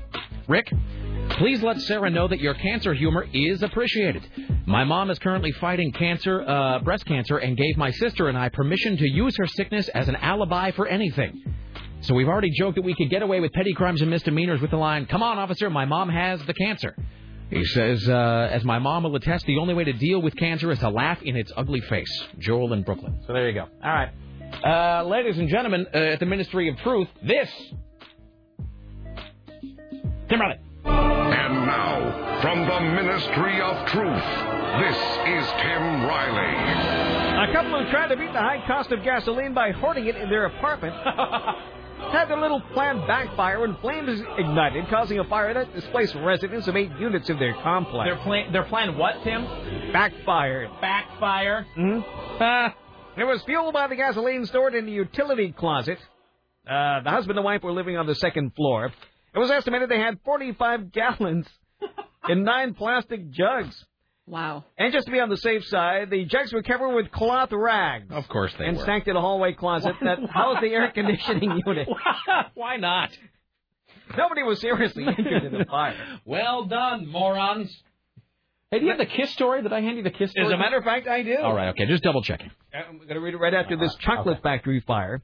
In Chicago's West Side turned deadly when workers are overcome by chocolate fumes. One of the 3 workers at the Bloomer Chocolate Factory died. Well, another is hospitalized in critical condition. Bloomer. I barely knew her. Police said the co-workers on the 4th floor, and they were overcome by the chocolate smells. Apparently, the fumes had an ammonia-like chocolate smell, but there was no ammonia leak and no explosion. Gene Simmons says he'll start a new version of Kiss with 4 new members. What did I say? I predicted this years ago, by the way. And I'm not saying I'm the only one to say this, but to my knowledge, I am the first person to ever publicly say, just call it. I mean, I just said it flat out. that it was just a matter of time before Kiss just decided to get four brand new guys and just stay at home and let the checks come in. And you know when I made that announcement? I made that announcement after we saw Kiss and Poison at the Clark County Fair a couple years ago. Because Paul Stanley was up there, and I have some sound on this, but Paul Stanley was up there saying, "Young people, blah, blah, blah, Kiss was here for your parents. Kiss will be here for you." And he's like 70. I mean, I love Paul Stanley. He's the star child. And all, but I mean, he's got bad hips and everything. And so I saw the future. It was like the clouds parted, and inside my own head, I saw a vision of the next 50 years. And I don't know, sounding melodramatic about it, but at that moment, as soon as Paul Stanley said that, "Kiss will be here for you," I knew just as sure as I knew my own name, that what he was going to do, they would eventually, because they've already replaced, I mean, look, Tommy Thayer and Eric Singer aren't original members. They've only got Gene and Paul at this point anyway. From then I knew that all they would have to do is just get two other guys, and then you got to, you know, it's like a car on which you just replace the parts every 15 years. Brian Wilson almost did that with the Beach Boys at one point. Brian Wilson got so sick of touring and got so sick of being out on the road, and the band wasn't getting along, and they were squabbling, and everybody had drug problems, and Brian Wilson at one point floated the idea to the Beach Boys of, look, we'll stay home, we'll write the songs, we'll record the songs, and then we'll just send a brand new group out, and they will be the Beach Boys. We'll sit at home and write the stuff, and they will go out and be the public face. And the other Beach Boys weren't having any of it because they all wanted to keep touring, but I knew this day would come. I knew it. So they're accepting applications now. I got a little sound from Gene Simmons on this, and this is not like wacky parody sound. This is actual sound. Because the other thing is, I mean, if you think about the Kiss, the money streams that go into the KISS organization, there's merchandising, there's the actual sales of the records, there's the sales of the music, there's use of the music and licensing of the music for ancillary products like films or toothbrushes. And then there's the touring, and the touring is such a huge part of that. And it's such a strong brand name, maybe the strongest brand name in rock. There is no way that Gene Simmons in particular would ever let that avenue of money dry up, that particular revenue stream. If there's a way he could keep it going, obviously he would, and this is how he'll do it. So he was interviewed on a Swedish talk show. I think it's called NRK. I guess they have their own there. NRK. So it's a Swedish talk show, and the guy says to Gene Simmons, and what's funny is you'll hear Gene Simmons, and then the guy puts the same question to Paul Stanley, who is clearly irritated at Gene for letting the cat out of the bag, because this is followed up by Paul giving a sort of non-denial denial. I want to get into the subject that you say that Kiss can continue without you. So at some point, will we see a Kiss idol like American Idol? The answer is yes. Oh. You got an idea for me now that you use? Well, the deal has just been signed. There is no signed deal. You know, this is Paul. You know, again, it's when we're both asked the same question, sometimes you get different answers. Is it true? Yes. You're doing a Kiss idol? Yes. Could you tell about it? No. Just a little bit? It's coming soon. What will happen, we'll see as we go along. But is something going to happen next week? Is there something signed? No. But am I opposed to the idea of going out and trying to find, new Kiss members through the television? Of course not. I believe that Kiss can go on forever. I believe that there is a way, and we are talking to people, and we're pretty close to getting it done, about finding the four new members of Kiss. So there you go. So, I mean, something is in the works, and Paul just is uncomfortable or embarrassed by the idea or doesn't want it revealed publicly. But their manager, Doc McGee, is there admitting it. And then there's Gene saying, no, it's in the works. It's going to be coming soon. So I knew it. All right. So it's going to be like a Rockstar Supernova thing. Absolutely, but it'll be a full band. Yeah. It'll be like, Kiss like Idol or whatever. Yeah, exactly. But it'll be making Kiss. And they'll get four new members. And Gene and Paul will just sit at home and license their... I mean, they already licensed the images. Like, for example, when they did the reunion tour, like if you see Ace, Frehley, and Peter Criss when they were out doing their solo stuff, you'll notice they didn't use the cat makeup or the spaceman makeup because Gene and Paul own that, which is why they can continue putting new guys in the cat and spaceman makeup because they own that stuff. They own the likenesses and the makeup design. So, and they obviously own the rights to their own makeup design. So all they would have to do is just get four dudes, put on the makeup, go out there, do the Kiss show, and then the check just arrives at Gene's house every month. So, yep, there you go. You were right all along. I was, Tim. Mm-hmm. All right. Lorded over everyone, Rick Emerson. It was me! Now it's me they love. Here's your top five. Four, you they have forgotten.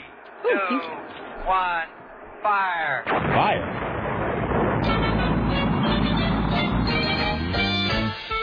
Counting is wonderful. Counting is marvelous. Counting's the best thing to do. Counting is happiness. Counting is ecstasy. I love to count. Don't you?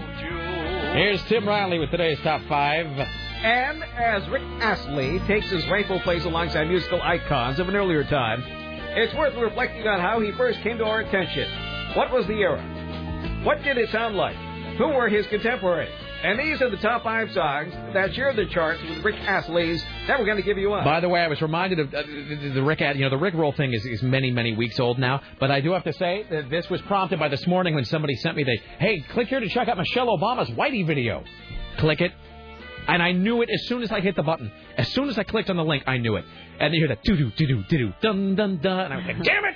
So, all right, here's Tim Riley. Audible venture with Michael Jackson, Man with a Mirror. This is from Bad. That's what this is from. I love this song. Yeah, but you listen to this song and it's just, you realize how he is just a collection of vocal tics.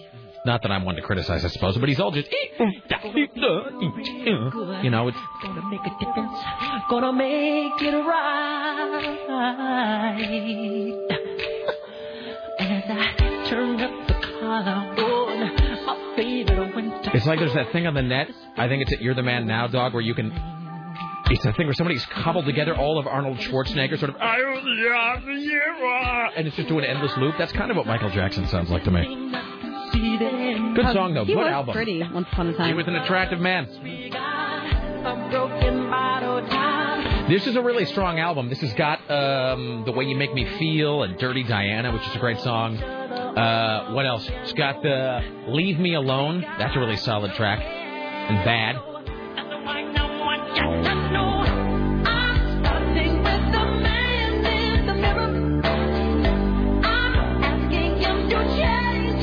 There is a lot of cowbell in this. I never noticed that.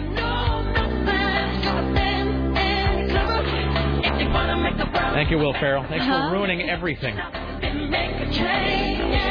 Will Ferrell was in one of the Family Guys I watched last night. Playing the Black Knight at the Renaissance Fair where he and Peter were jousting. That's a good one. Counted on the top five songs that shared the charts with Rick Astley's Never Gonna Give You Up. Hi, David Lee Roth, Just Like Paradise. Why isn't this playing? There we go. So this is that video that has Steve Vai playing the triple neck guitar and David Lee Roth rappelling down the side of a rock cliff. By the way, what you do realize when you listen to the song is this is just a thinly veiled rewrite of And the Cradle Will Rock by Van Halen.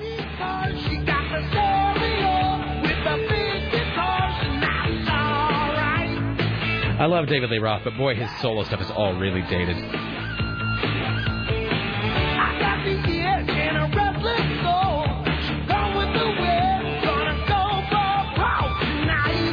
You can tell this was early on in his solo career, too, because there's the opening where he's doing the rock climbing. And then when they're on stage, they're doing that weird 80s rock video thing where it's David Lee Roth and his full band rocking out to no one.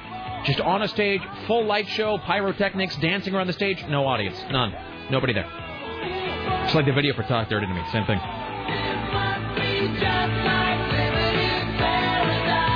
Wow, that sounds really lame.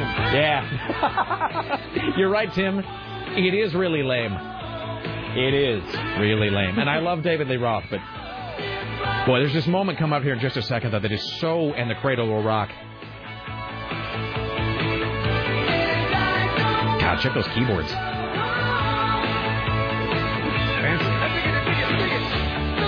Well, whatever. I don't care enough to wait for it. They're the top five songs that share the church with Rick Astley's Never Gonna Give You Up. Number four, Richard Marx, Endless Summer Nights.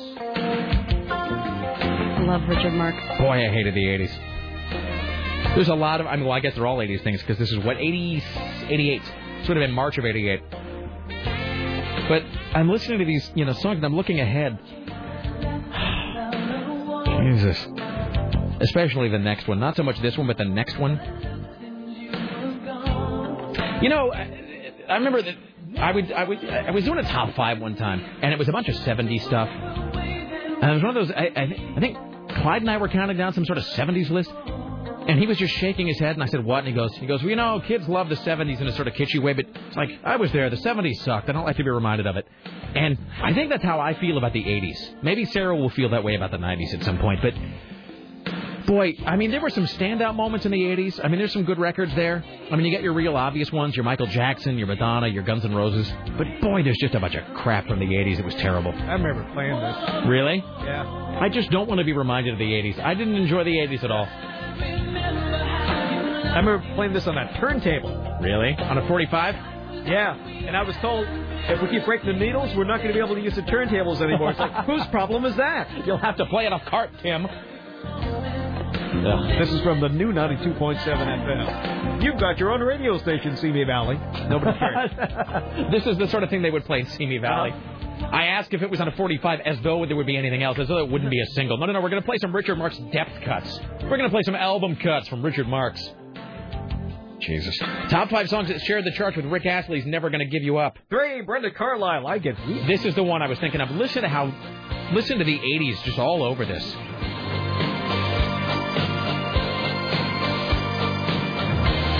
You know this song, don't you? I was thinking I Get So Weak in the Knees, is it? I'm thinking of an early 90s song. I think you're thinking of a different song. Never mind. This is Belinda Carlisle of the Go-Go's. When I'm with you, that's what I'm talking about. Tim heard it. My heart's all tangled up, my tongue is tied. She got a great voice. This is just, I don't even know if it's a good song. I can't separate this song from the era in which it came out. All the music from this era of time was easy to segue. Just pick up anything and it'll go with the next thing. Because it all had the same sound. It was all big, echoey keyboards, big, echoey, heavily gated drums, just a lush sort of background vocals behind everything. Like a really soulless, plasticky Beach Boys. She's hot, though. She was hot on the Go-Go's, and she was, I think, didn't she pose for Playboy when she was, like, 45 or something? Mm-hmm. I think she posed in Playboy a few years ago. I mean, here's an example. You listen to this song, and then in your head, mentally play any of the 80s hits that Hart had. They all sound just like this. They all sound like they were produced by Ron Nevison, every one of them. Yeah. It's pop from the suburbs. It really is. It's the softest of rock, Tim. It's grown-up rock. Counting down the top five songs that shared the chart with Rick Astley's Never Gonna Give You Up. Number 2, Patrick Swayze. She's like the wind. Yes, she is, Tim. Yeah, listen to that sax. Yeah, sexy. I look in the mirror. How bizarre that Patrick Swayze was a pop singer and a successful one. Seriously, I had this soundtrack and I had no idea it was him. I thought someone was messing with me. You know what's strange is that, except for like shows like this, are you doing like a sparkle motion thing over there? Sure, I'm feeling it, yeah. Okay. The Patrick Swayze's sort of success as a pop singer has sort of been forgotten. I mean, which is strange because it was a big hit. I think this went to number 3. If you were to go up to the average person in the street and go, Patrick Swayze, what did he do? They go, I don't know, Point Break, Roadhouse, you know, Red Dawn. And you say, like, what else? You go, like, what else did Patrick Swayze do? I don't know. Hey, was he a singer? I don't know. I mean, no one really remembers. I just had the worst thought. Should I say it? Yeah, please. Is it about cancer? Yes. They're going to play this at his funeral? Yeah, but they're going to change his He's like the wind. And they're going to have some starlet, like, sing it to him. Oh, God. Totally. We should totally angle for that job now. I should try to angle, see if we can get Storm that gig. He's like the wind. Wait, let's play it again from the beginning, thinking about him being dead. Everybody cry. No, I'm just saying, he's getting better. Is he really? Yes. Okay. Ladies, we're gathered here today.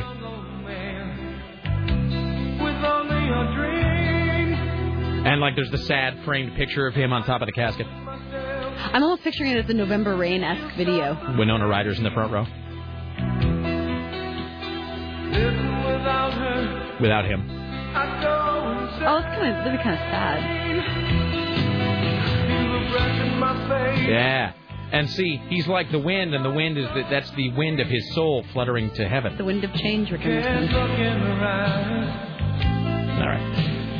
Oh, I feel dirty. Thanks, Sarah. Thanks so much. Here, these are the songs that share the charge with Rick Astley's Never Gonna Give You Up. That was pretty weird. I mean, Storm singing, can see her on top of the casket with red heels. Storm, like, humping the casket at Patrick Swayze's funeral. You said that. I did say that.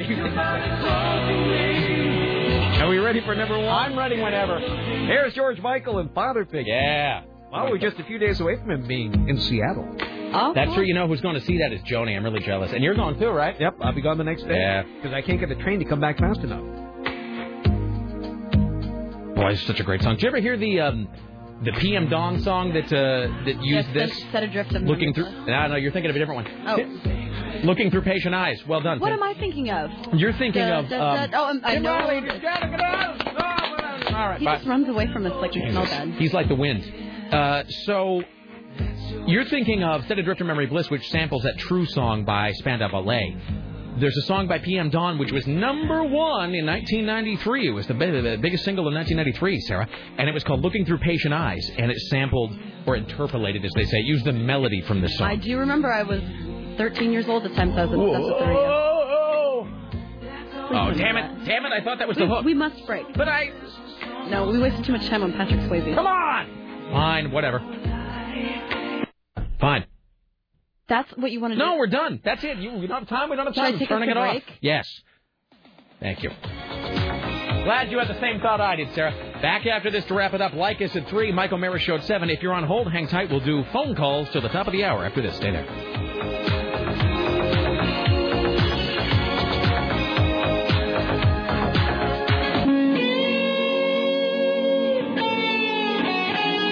To shreds, you say. All right. It's the Rick Emerson radio program. We now enter the saddest part of the broadcasting day. Okay. Yeah. Well, let's just do random calls to the top of the hour here. Hi, you're on the Rick Emerson radio program. Speak now and amuse us. That top five made me throw up a little bit in my mouth.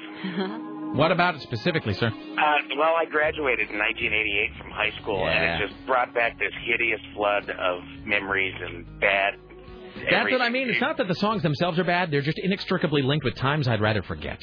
That's exactly right. Although you did save the whole thing by the whole Patrick Swayze cancer deal. That was pretty funny. Nothing brings up the mood like cancer, sir. Thank you.